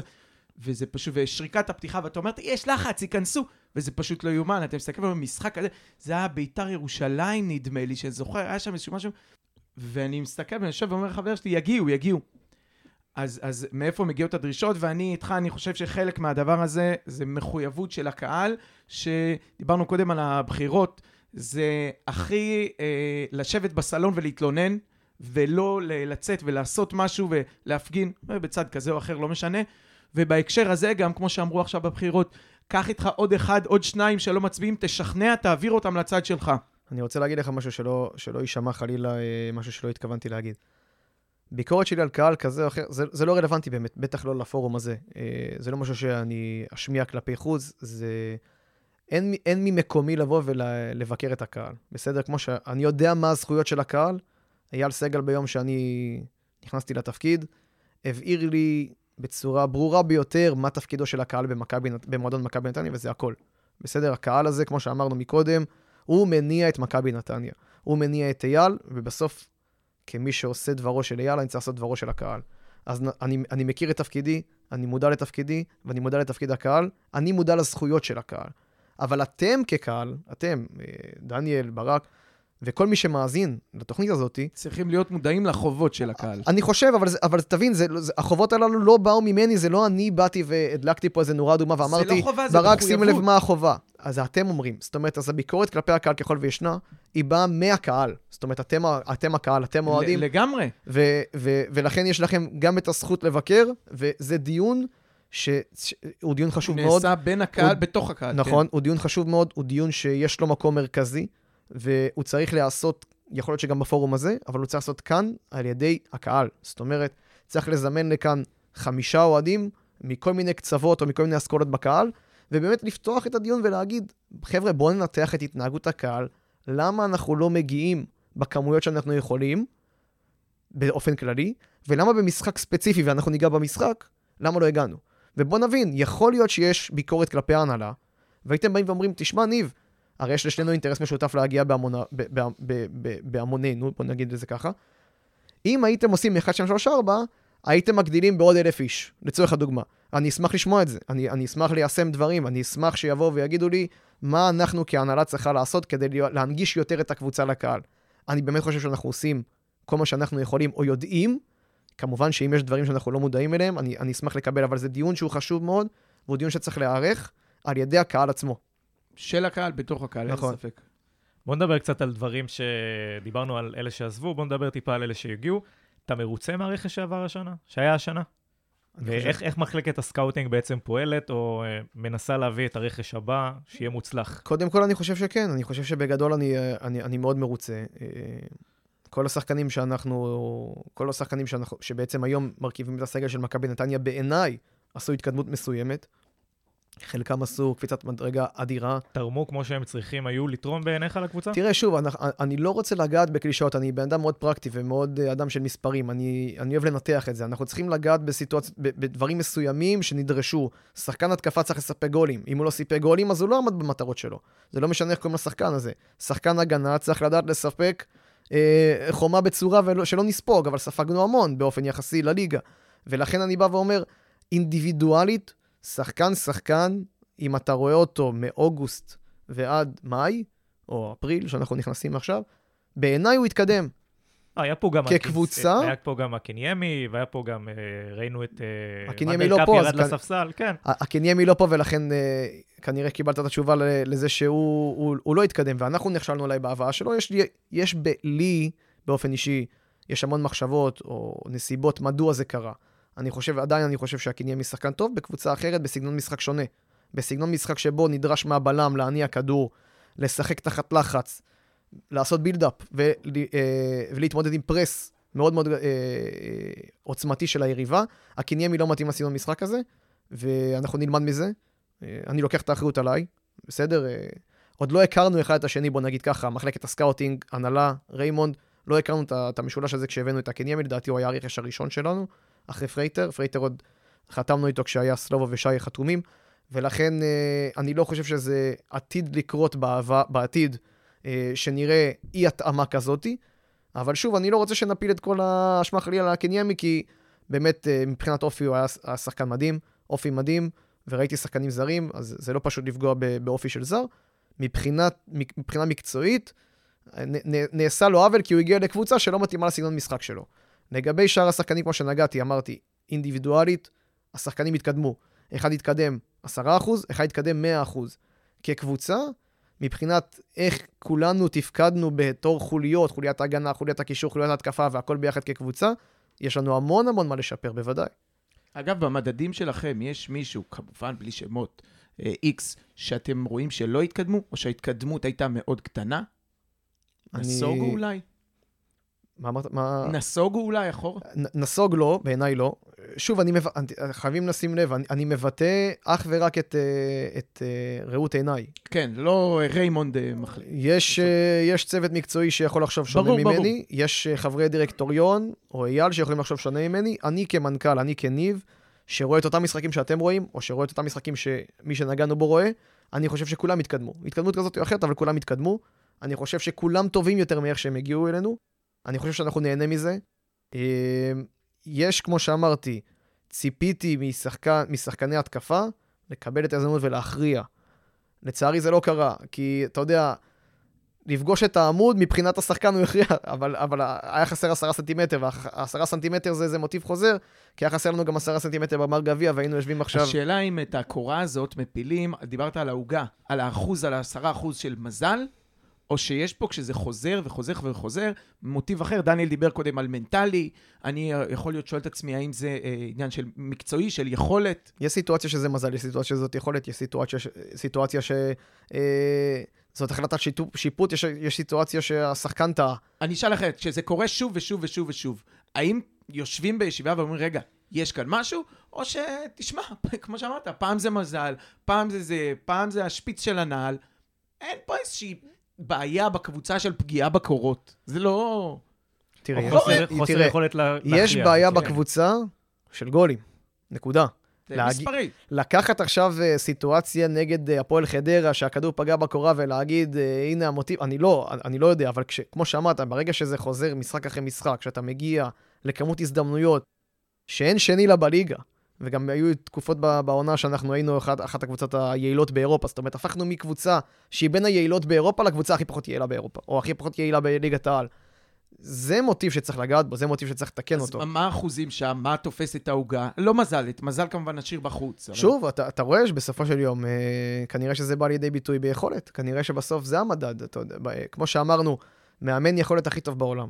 הכי טוב בעולם. אף אחד לא ייתן לו לעבוד אם הוא לא מנצח. שחקן התקפה יכול להיות השחקן התקפה הכי טוב בעולם, יכול לעשות דברים מדהימים באימונים. מגיע המשחק או מסיים את המשחק בלי שערים, או בלי בישולים, נקרא בסוף העונה, בלי מספרים, אז הוא לא שחקן התקפה שימשיך אצלך. אף אחד לא ייתן לו לעבוד. בתנאי מעבדה, הייתי שמח לעשות הרבה, המון דברים במכבי נתניה. זאת אומרת, הייתי שמח לקחת צוות מקצועי שלא תמיד מספק את הסחורה בעיני, הכ... בעיני הכלל, אבל אני רואה את הדרך. אה, בתנאי מעבדה הייתי שמח להשקיע את כל כולי בשחקן כמו לעמק בנדה, שאני חושב שזה משהו, זה, זה, זה אחד השחקנים הכי טובים שיש בליגת העל. אני חושב שיש לו פוטנציאל מטורף. אני חושב שיגיע יום ואנחנו נראה אותו בליגות בחירות. הוא סבל השנה מהמון המון המון המון חוסר מזל, וממעט חוסר יכולת. אבל זה משהו שאפשר לתקן אותו, זה משהו שאפשר לשפר, זה נרכש. אבל אנחנו לא בתנאי מעבדה. ולכן, לא בתנאי מעבדה, יכול מאוד להיות שאנחנו לא נראה את למק בנדה פה שנה הבאה, כי בסופו של יום יש לו אפס בישולים ואפס שערים, ויכול להיות שהמאמן כזה או אחר, לא, לאו דווקא ריימונד, ראינו את זה גם בעבר עם סלובו, אה, לא יהיה במכבי נתניה, ו- וכל הדברים האלה הם מאוד מאוד דינמיים. יש לחץ מסוים בכדורגל הישראלי, אתה צריך לספק היום, לשמחתי במכבי נתניה, את הרצון לספק תוצאות היום, אפשר לדחות אותו קצת ולספק תוצאות בעוד כמה חודשים. אבל מתישהו גם זה ייגמר.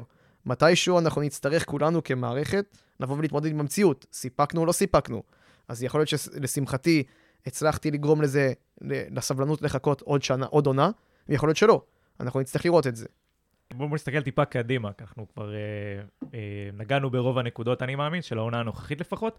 איזה מכבי נתניה אנחנו צפויים לראות בשנים הבאות? מה המטרות שלנו? אז ישבנו פה בפעם הקודמת שהגעת, ושרטטנו איזה חזון מסוים, או תסריט של איך אתה רואה את העתיד של מכבי נתניה. משהו השתנה בעקבות השנים האחרונות? ממה שאני זוכר, לא. ממה שאני זוכר שדיברנו בזמנו, לא. אה, להפך, אני, רק, אני חושב שאנחנו כן, הרכבת עלתה על המסלול הזה. שמתישהו היא צריכה לעצור ולהגיע לתחנה, שהתחנה המיועדת זה תואר. להגיד לך מתי אתה צפוי אה, להיפגש עם ה... אז הייתה תוכנית חומש מסוימת, שהשתנתה מן הסתם, אני מניח. תראה, אני עדיין חושב שזה עדיין צריך להיות התהליך. אני באמת עדיין חושב שזה צריך להיות תהליך, מבלי סתם לזרוק אה, קלישאות לאוויר ולהגיד, בעוד חמש שנים אנחנו נזכה בגביע, או בג... באליפות. איך אני יודע שבעוד חמש שנים ולא בשש? אז אם שחיתי בשש, אז זה כישלון, ואם עשינו את זה בארבע, אז מה, זה מטורף. יש פה המון המון אלמנטים, באמת אני אומר לך, של מזל, כי אתה יכול לעבוד הכי קשה בעולם, ולהיות אה, בדרך הנכונה ולעשות הכל, אבל בסוף החלטה של שופט יכולה לקחת ממך אה, את, את התואר. ראינו את זה אי שם בזמנו, מי שזוכר, את ה... היה גמר הפועל ירושלים נגד מכבי טבע כדורסל עם מאיר טפירו. כן. החלטה של שופט מנעה ממנו לזכות באליפות. אם הוא זוכה באליפות, זה, זה, זה עולם אחר לכל הקריירה שלו, וזה משפיע על כל המועדון בצורה שונה.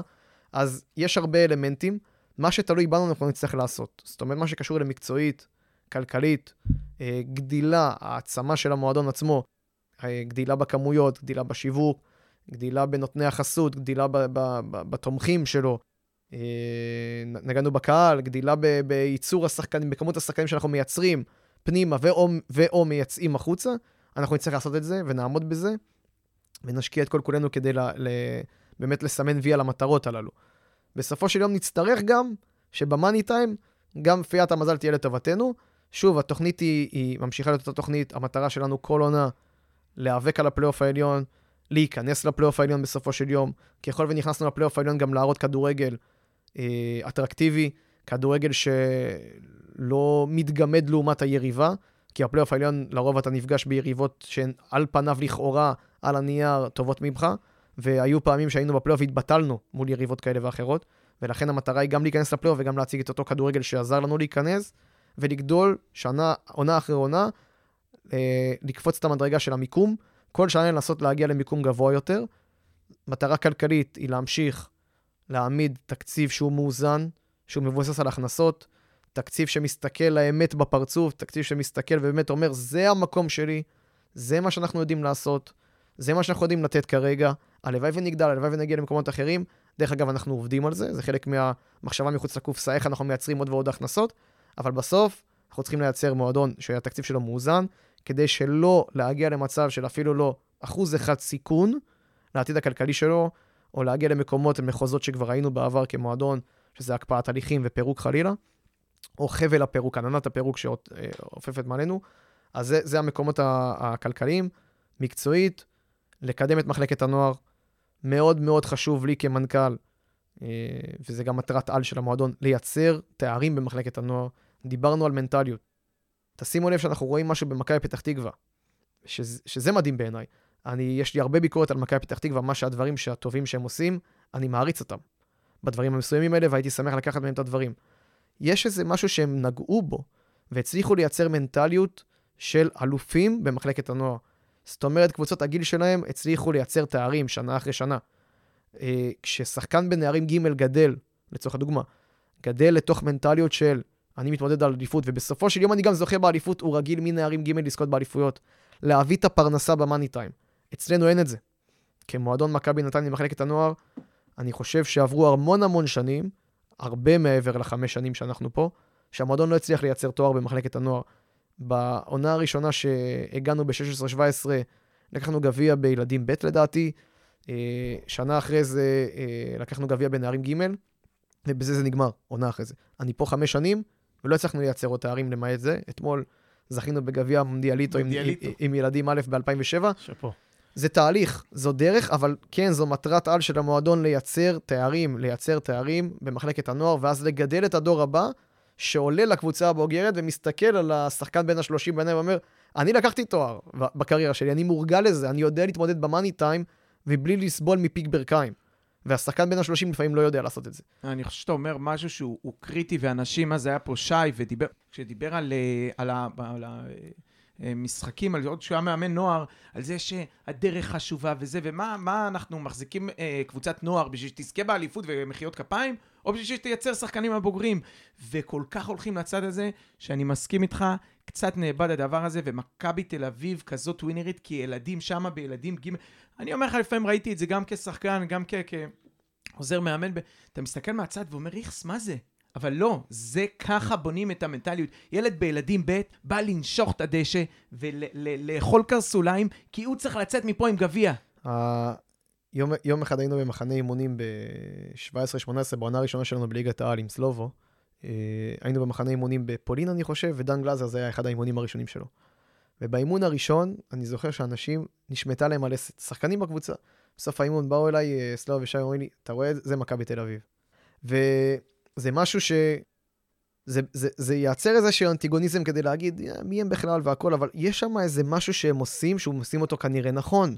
אנחנו, אם נצליח לשים את האצבע על מה הם עושים נכון, ואני אשתמש במילה שהיא היא לא מילת גנאי, להעתיק מה שעובד אצלם. בהתאמות המסוימות, להעתיק את זה לתוך המנטליות שלנו, ל-DNA של מכבי נתניה, ולייצר איזה, אה, אה, איזו החלאה בין מה שעובד שם לבין מה שאמור להתאים אצלנו, אני חושב שזה יהיה מדהים. זה, זה עליות רע. זה אם שחקן נפל ונפצע, והוא לא עכשיו פירק את הראש או בלט הלשון, חס ושלום, הולכים, נותנים גול. אחרי זה נלחץ את היד, נעזור לו, ניתן לו בקבוק מים. הולכים, שמים גול. וזה משהו ש... כאילו, אתה יודע, דיברנו קודם על אה, לשחק איזה בונקר מגעיל ו- ו-0-0 ולהגיע למקום שלישי, אוקיי, זה משהו אחד שלא בטוח שהיינו רוצים לראות, אבל כן להיות גסים וכן להיות רעים וכן אה, אה, לא להעיף כדורים בדקה 90, אבל אה, כן, שחקן הוציא כדור, מכניסים את הכדור מהר לאוט זה נקרא ווינרים. זאת ווין- המילה, אני ווין- מדבר- ווינריות, אני לא חושב שאפשר ללמוד בתוך כמה חודשים. לא, אני חושב שזה משהו שצריך להשריש במועדון. הכי קל להשריש את זה בגילאים הקטנים ביותר. זאת אומרת, הכי קל להשריש את המנטליות של הווינרים בשנה, בעונה, בעונה המשחקים הראשונה, שאנחנו משחקים 11 על 11, לדעתי זה בילדים ב', לדעתי השנתון השנה זה 2008, אם אני לא טועה. אה, והחל משם, כשהילד הוא עדיין ילד שיכול לשאוב, ואתה יכול אה, להעניק לו את השינויים במחשבה, אני חושב שאנחנו צריכים לעשות הכל כדי להשריש. שם את המנטליות, ולכן אמרתי גם שיש לנו איזה רצון מסוים להפוך את אה, דן ולנסי לאיזה משהו שהוא באמת יהיה שותף לבניית המודל של השחקן החדש של מכבי נתניה. הוא התחיל לעבוד עם הילדים הכי קטנים שאפשר לעבוד, כדי שככל והם יתבגרו, הם ינקו את זה מגיל אפס, במרכאות, במכבי נתניה, את המנטליות שאנחנו מנצחים, שגם אנחנו בפיגור 2-0 ונשארו 3 דקות, זה בסדר, אפשר לעשות את זה. אבל אנחנו חייבים לעשות את זה מתישהו, כי אחרת זה רק קלישה, זה רק איזה סיפור סינדרלה שמישהו יחיה ו... על איזה סיפור שפעם קרה במיתולוגיה היוונית, שהיה מהפך. אני רוצה שממש יחוו את זה על בשרם, הנה האמנתם, והנה הפרי, הנה, קט... אה, אה, הצלחתם לקטוף אותו. הניצחון הזה בילדים ב- באיזה משחק בלא יודע איפה, בהפועל פתח תקווה, זה מה שיושב לך בתור שחקן בגמר הגביע בנוער. נכון. וזה יבוא איתך לבוגרים, וזה הדברים האלה, אני מאוד מסכים שזה דבר קריטי. עבודה מנטלית עם בחור בן 24 זה כבר אולי too late. נכון. חוסר חוסן גופני יחד עם חוסן מנטלי בעצם, זה אני מאמין השאיפה. כל, כל זה, אמרנו, נגענו בזה בהמשך לשאלה שלך של מה המטרות שלנו כמועדון, אז מבלי להגיד לך אם זה ייקח שלוש שנים, ארבע שנים, עשר שנים, זה צריך לקחת, זה, זה, זה התחיל אתמול, וזה צריך להמשיך מחר. Uh, השיפור מחלקת הנוער, תקציב מאוזן, התמודדות על מקומות 1-6 ושאיפה כמה שיותר גבוה במפעל הגביע. Uh, אלה המטרות שלנו הרחבות כמועדון, אבל יותר מהכל לגרום הנאה וגאווה לקהל שלנו. זה מתבטא בהמון המון דברים, וצריך לעשות את הכל. מעולה. אז אם כבר אנחנו נגענו בקהל, נעבור לשאלות של, ה, אה, של המאזינים. אה, תומר נבי שואל, מה המטרות אה, לפלייאוף התחתון? אה, מקום ראשון. אה, במטרות לשנה הבאה כבר נגענו, אני מאמין, זה פחות או יותר אה, החזון שדיברת עליו כרגע. אה, בן סטולרו שואל, מי מהזרים ימשיך בעונה הבאה? אני עוד לא יודע, זה עוד מוקדם. כי כמו שיש לנו ציפיות ומטרות מהמאמן, אז יש לנו גם ציפיות ומטרות מהשחקנים. יש ציפיות ומטרות של הקהל מאיתנו, כל בעלי התפקידים, ולכן כולנו, גם אייל נגע בזה, אני חושב, לא מזמן, כולנו בסוג של אה, המשך המבחן. אנחנו כל העונה במבחן, אבל גם כן, על אחת כמה לא וכמה. בדיוק, על אחת כמה וכמה בשבעה משחקים האחרונים שנשארו. אה, נגענו בזה השבוע, אני חושב שקראתי את זה אצל ריימונד בכתבה שלו. יש מקרה שקרה לאשדוד שנה שעברה, עונה שעברה. אשדוד התחיל איזה תהליך, לאורך רוב העונה ספגה הרבה ביקורת. לא ראו את התהליך, התהליך נשמע כמו אה, קלישאה שאומרים אחרי ריאיון אנחנו בתהליך, יש דרך. אז כולם אה, Trust אפילו... the process. בדיוק, אז כולם אפילו צחקו עליהם, ואז הגיע הפלייאוף התחתון והם התפוצצו. זאת אומרת, כבשו הכי הרבה שערים, לדעתי אפילו כבשו יותר שערים מקבוצות בפלייאוף העליון, צברו המון נקודות, ניצחו לדעתי חמישה משחקים מתוך שבעה, ובעצם את, המו, את המומנטום הזה התפוצץ בצורה חיובית כל התהליך הזה שהם עבדו עליו שנה שלמה. המומנטום הזה נצבר והגיע לשנה הזאתי, והנה אתם רואים שהעונה, אשדוד, למרות הרבה רגעי רולר קוסטר, וראינו את זה, מבין משחקים מצוינים, וגם אחד מהם היה נגדנו באשדוד בחוץ, והיו גם הרבה רגעים של אכזבות עבור אשדוד, כי היו משחקים שהם היו קטסטרופה, אה, אבל הם לא לרגע אחד היו מועמדים לא להיכנס לפלייאוף העליון. וזאת השאיפה שלנו, להגיע למקום של ליצור איזה מו- מומנטום חיובי, שכמו שנסיים את העונה הזאת, ככה נתחיל את העונה הבאה. אה, לגמרי, יש הרבה מה ללמוד, לפחות מהתהליך שהם עשו, גם בבחירת אה, זרים שלהם, שזה דומה לפרופיל שאנחנו עושים. אה, האם נשקלה אפשרות השאלה של שחקן שובר שוויון, כדוגמת אה, אילון אלמוג או מתן חוזז, לאור היחסים של המאמן עם מכבי תל אביב? אין, אין קשר ליחסים של המאמן עם מכבי תל אביב, יש לנו כמועדונים, עוד בטרם הכרתי את ריימונד, יש לנו יחסים מצוינים עם מכבי תל אביב. אה, ו- ואין אין לזה קשר ליחסים. מעולם היחסים בינינו לבין מועדון אחר לא הפריע לנו לעשות עסקה. לא עסקה שאנחנו נמכור, או לא עסקה שאנחנו נקנה, או לא עסקה שאנחנו נשיל, או לא לא עסקה שאנחנו... אה, ששחקן שלנו יהיה מושאל. ברק נגע בזה. יש אג'נדה מאוד ברורה של המועדון. אני לא רואה שום סיבה בעולם שאנחנו אה, ניקח בהשאלה שחקן ממועדון אחר. מקרה דן גלאזר, מקרה שון וייסמן, ואחרי עונה שהוא יקבל את כל היסודות שלנו, ייהנה מכל הדברים שאנחנו יודעים לייצר כמועדון, ואנחנו יודעים לייצר המון דברים כמועדון, שיעזרו לו להתפתח כשחקן, אנחנו נבכה כשאנחנו נראה אותו בנבחרת, או בצ'מפיונס ליג עם הקבוצה שלו. אני לא רואה בזה שום עניין. לימים אנחנו מנסים לעבוד לפעמים, זה, זה קורה כל הזמן, שכן יש סוג מסוים של עסקאות שבהם יכול להיות משתלם להשאיל שחקן. השאלה עם לשאול אופציה. שחקן, סליחה. אה, השאלה עם אופציה זה, זה המקרה הקלאסי, אבל יש הרבה מתווים ש, שאפשר לעשות, לא ניגע בהם פה. בסוף, אתה יודע, אה, לא עובדים, יש, יש איזה אה, ביטוי שאומרים, לא עובדים קיבוצניקים, כן, בצד השני. כל אחד רוצה להרוויח במיוחד אצלנו בארץ, לכן לא כולם רואים את אותו דבר. אם יש לך את הפועל חדרה, שיודעת לקחת ממך עשרה שחקנים בלי שום תנאי, למה שתיתן אותו למכבי נתניה עם תנאים? וככה לצערי אה, קבוצות רואות את, ה, את הסיטואציה. השאלה, אבל זה בדיוק הנקודה של תוצאות עכשיו. של- שכן או בוא שלא. ניקח, בוא, בטוח שזה יצא, אבל בוא ניקח שחקן טוב, הוא יביא לנו את התואר במרכאות. אתה חושב שאם אילון אלמוג לא, לא, יהיה. במכבי נתניה, אז מכבי נתניה תעשה ממש 1-4? לא. הלוואי וזה היה קורה, הלוואי. וזה היה הכלל. לא הוא ולא עוד שלושה. לא, אני אומר שהתפיסה של הקהל היא, בוא נשאיר שחקן מעולה, הוא ינצח לנו את המשחקים, אחרי זה זו נחזיר אותו. תפיסה לגיטימית לגמרי. אני רואה הרבה שחקנים שמושאלים ספציפית ממכבי תל אביב, חלקם חווים הצלחה, וחלקם לא מביאים את הקבוצה שלהם לשום מקום. איתם או בלעדיהם היו מסיימים באותו מקום. אני חושב שלהשאיל, נגעת סתם, לצורך הדוגמה, אילון אלמוג, בימים שהיה לי כאן את יונס מלאדה, ספציפית הוא פוגע בדקות משחק של יונס מלאדה, שהוא האילון אלמוג שלי. אז איזה מטרה יש לי לעשות את זה? על כל עמדה שאתם תגידו לי במגרש, יש לנו שחקן שלנו שאנחנו רוצים שיקבל את הדקות. גם ככה הדקות, אופן חלוקת הדקות, הוא אופן שצריך להיות קוסם כדי. לחלק אותו שווה בין שווה, או בין כולם, כדי שכולם יתקדמו וכולם ייגעו בהם הזדמנויות להצליח. ולכן, אני חושב שאם היה, הייתה איזו נוסחה שבה אתה מביא את שחקן X ממועדון Y ואתה מגיע למקום מסוים, יכול להיות שהיינו שוקלים את זה. ככל ואין את הנוסחה הזאת, ואנחנו לא מקבלים שום גרנטי לשום דבר, לשום מהלך כזה בכדורגל, אני מעדיף שנשקיע את כל כולנו ואת הדקות שיש לנו בשחקנים שאנחנו רוצים לקדם. אה, מסכים איתך, גם לא בהכרח, הרוב השחקנים שאתה תקבל הם צעירים, שלא בטוח שהם שחקנים שוברי שוויון באותו שלב של הקריירה שלהם. אה, אושר אורן שואל, האם אה, ריימונד ממשיך איתנו לעונה הבאה? כמו ששאלתם על הזרים, יש לנו שבעה משחקים, יש למכבי נתניה אופציה להאריך את החוזה של ריימונד ואת החוזים של כל הצוות המקצועי ושל כל השחקנים בקבוצה הבוגרת, ולכן אנחנו נגיע אה, לסיום העונה, לשלב הסיכומים, ושם אנחנו אה, נחליט האם זה הכי נכון עבורנו להמשיך עם XYZ. מעולה. אה, מה הסיבה, סליחה, שהמועדון לא מחליף את הסמל, לא החליף עדיין את הסמל שלו בהתאם לתקנות החדשות של המינהלת. אה, נזכיר לכולם, כוכב אחד על כל חמש אליפויות. קודם כל, אני שמח שהשאלה הזאת עולה, כי אני הייתי המתנגד היחידי במנהלת הליגה להחליף את הסמל, כי בעצם הרגשתי שהתקנה הזאת היא פוגעת אך ורק במכבי נתניה, רק היא רלוונטית לדבר הזה.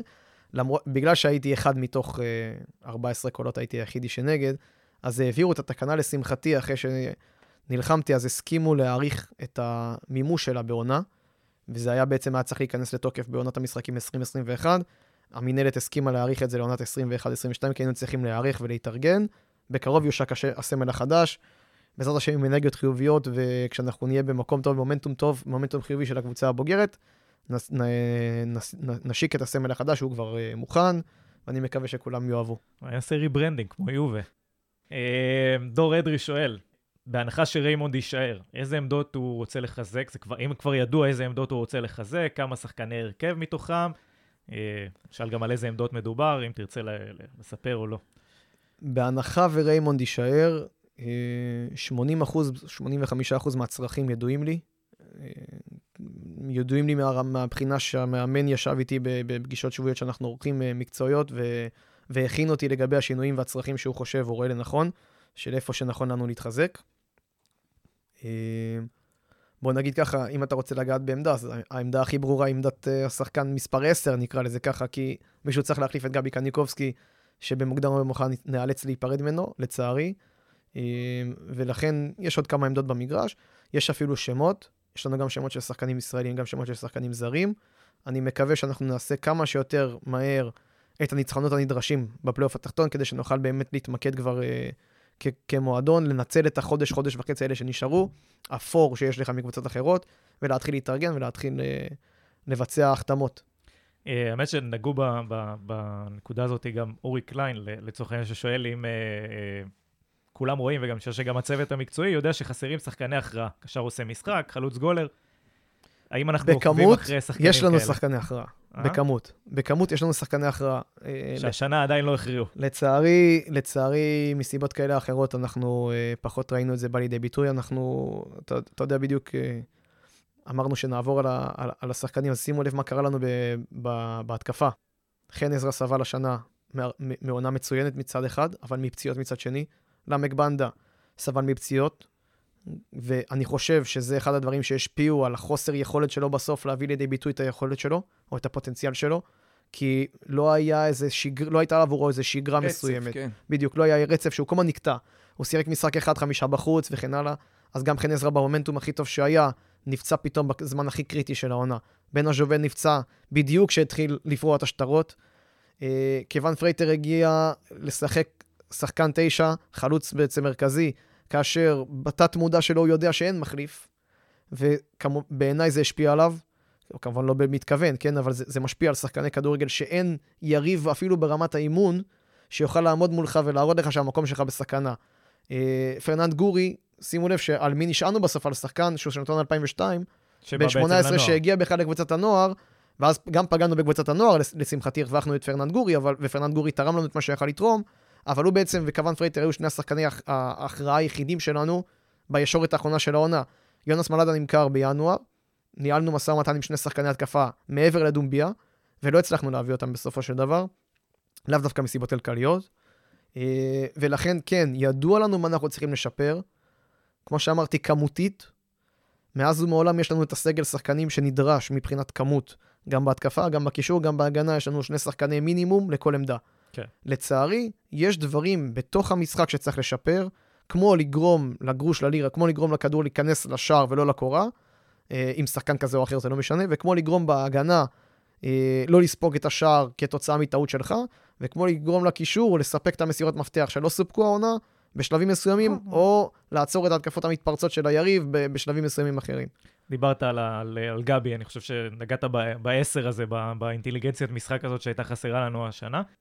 אה, טל ביטון שואל, האם מרוצים מצוות הסקאוטינג במועדון, והאם אתם מתכוונים לשפר אותו לקראת העונה הבאה? אנחנו משפרים כל הזמן, גם בהון אנושי, אה, לאו דווקא מחליפים, אלא מוסיפים, ואנחנו הקמנו מחלקה שהיא יש מאין, זאת אומרת, זו מחלקה שלא הייתה קיימת ב...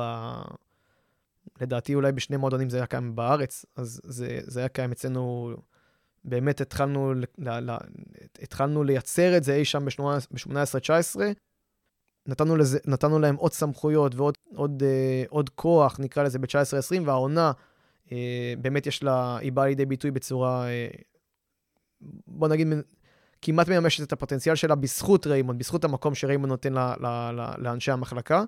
אין ספק שלשפר, את כולם צריכים לשפר, כולל אותי. כל הזמן וכל הזמן צריך ללמוד ולשפר ולדעת איפה יכולת לעשות עוד ואיפה הנקודות תורפה שלך. אבל אה, מבחינה אינדיבידואלית של ההון האנושי שמרכיב את מחלקת הסקאוטינג, כרגע יש רק רצון להוסיף ולהוסיף עוד אנשים, לפצל אותה גם למחלקת אה, אנליסטים וסקאוטינג. היא, היא כבר יודעת להגיע לשם מבחינת הכוח אדם, אה, וזה הרצון שלנו. מן חסון שואל, מה תפקידו של הדירקטוריון שהוקם ומה המטרות שלו בעצם? הדירקטוריון, תפקידו הוא בעצם לבקר אותי כמנכ"ל, לבקר את התנהלות המועדון. יש לנו גם... אה, יש לנו גם מבקר פנים חיצוני למועדון, יש לנו חברי ועדת ביקורת שבוחנים את האספקטים הכלכליים או את דרך ההתנהלות שלנו כמועדון מבחינה אה, ניהולית. יש לנו חברי הדירקטוריון שהם קובעים את המטרות, הם מאשרים את התקציב בתחילת עונת המשחקים. הם כל רבעון עוקבים אחר ההתקדמות שלנו ברמת הקבוצה הבוגרת, מקצועית ופיננסית, ברמת מחלקת הנוער מקצועית ופיננסית. הם קובעים את המטרות בתחילת העונה כמובן, כמו שאמרתי, ומבקרים אותי ככל ו- וצריך. מבקרים לחיוב ומבקרים לשלילה. אה, אז הם בעצם, הם בעצם סוג של מאשרים את התוויית הדרך שאני נותן. אה, אני מאשר את זה איתם, ככל וזה מוצא חן בעיניהם, אז אנחנו ממשיכים. מעולה. אה, האם עושים מאמצים לצרף שותף עמיד לאייל, או למצוא איש עסקים שיעזור לו, או ייקח? כל מתווה שבו, ונגענו בזה מקודם, כל מתווה שבו גרף ההכנסות שלנו בתקציב יגדל, אנחנו שוקדים ועמלים לעשות את זה. אה, לגבי שותף או רוכש, ברור שאנחנו מחפשים. אה, כל, כל, כל קונסטלציה, יש, יש המון קונסטלציות. יש קונסטלציה של נותן חסות גרידא, יש קונסטלציה של תורם, יש קונסטלציה של שותף, יש קונסטלציה של רוכש. כל קונסטלציה כזאת אנחנו בוחנים. אה, כמו שאתם יודעים או לא יודעים, לא עומדים בתור בלשון המעטה. בודדים האנשים שבכלל מרימים טלפון להתעניין, ובודדים האנשים שכשאנחנו יוזמים, או אני יוזם איזשהו מהלך, לקרוא להם להתערם לפרויקט שלנו, אז uh, זה בכלל מעניין אותם. אנחנו עושים הכל כדי שזה יצליח, ונמשיך לעשות את זה. אה, אז אנחנו מגיעים לקראת סיום, איזה מסר שאתה רוצה להעביר לקהל? בבקשה לנסות להסתכל חצי הכוס המלאה. אני חושב שבמועדון שלנו היא אפילו שלושת רבעי כוס מלאה. אני, כמו שאני זוכר טוב טוב באיזה מועדון אני נמצא, ואני מודע להיסטוריה האדירה שלו, ולאליפויות ולשנים שהמועדון הזה היה המוביל ביותר, המוביל בארץ. לפעמים גם הגיע להישגים ברמה הבינלאומית. אני מבקש מהקהל שיש לו יותר ניסיון ממני כאוהדי מכבי נתניה, וראו יותר ממני כאוהדי מכבי נתניה. אני מבקש מהם לזכור גם את המקומות הלא טובים שאפשר להגיע אליהם כמועדון, וזה תמיד, יש איזו אווירה מסוימת ב- ב- בארץ ישראל שהיא... הכדורגל הישראלי הוא ענף לא בטוח, בכלל, והוא ענף לא רווחי, הוא ענף פילנטרופי, הוא ענף שדורש המון המון המון מבעלי בית, גם נפשי וגם משאבים כלכליים, ולכן לפני כל ביקורת, או לפני כל גידוף, או אה, רצון להביע דעה כזאת או אחרת, אני מבקש לזכור שבסוף יש אדם שנרתם ושם את כל ממונו, נפשו, מרצו, כוחו, לטובת המועדון הזה. אני לא אומר שבלעדיו לא הייתה מכבי נתניה, או אם הוא ילך, ייגמר המועדון ודברים כאלה, זה, זה יכול להיות שזה יקרה, אבל אני לא, אני לא בא להגיד את זה. ככל והוא פה, ואני מדבר על אייל, צריך לזכור שהאיש הזה עושה הכל כדי שבסוף האוהדים יהיו מרוצים, ובסוף אתם תהיו גאים. אני חושב שב-80% מהדברים, וב-100% מהדברים שתלויים בנו, כבני אדם, שגם כבני אדם אנחנו עושים גם טעויות לפעמים, לא, לא במתכוון, אבל עושים, אנחנו עומדים בכל דבר שאנחנו, כל משימה שניתנה לנו כדי לרצות את הקהל, אנחנו עומדים בה. זה בא לידי ביטוי בהשקעות עתק לימים מסוימים, וזה בא לידי ביטוי בהחתמות של שחקנים שידענו מהאנרגיה שבקהל שרוצים, עשינו הכל כדי שהקהל יהיה מרוצה. אני מבקש לזכור את זה תמיד. אפשר לטעות, לאף אחד אין כוונה לטעות. כולנו עושים הכל לטובת מכבי נתניה. עבור רובנו, למעט אייל, זה הפרנסה שלנו. הדבר שהכי יגרום לי אושר זה להביא את המועדון הזה להישגים ולתארים. היינו קרובים בסיטואציות מסוימות, לא הצלחנו, נמשיך לנסות, אבל בסופו של יום, אוהדי מכבי נתניה צריכים להיות גאים, כי אני אומר לכם שאני מסתובב במסדרונות ההתאחדות לכדורגל ובמסדרונות מנהלת הליגות, ואני שומע קולגות שלי, אני שומע בעלי בית של מועדונים אחרים, אני שומע את טענות קהל, הקהל במועדונים אחרים. כולם סובלים מאותן בעיות. הדשא של השכן תמיד נראה טוב יותר, אבל בסוף הרוח הרווחת כלפי המועדון הזה, השם שלו בחוץ, התדמית שלו, היא שאנשים מקנאים במועדון הזה.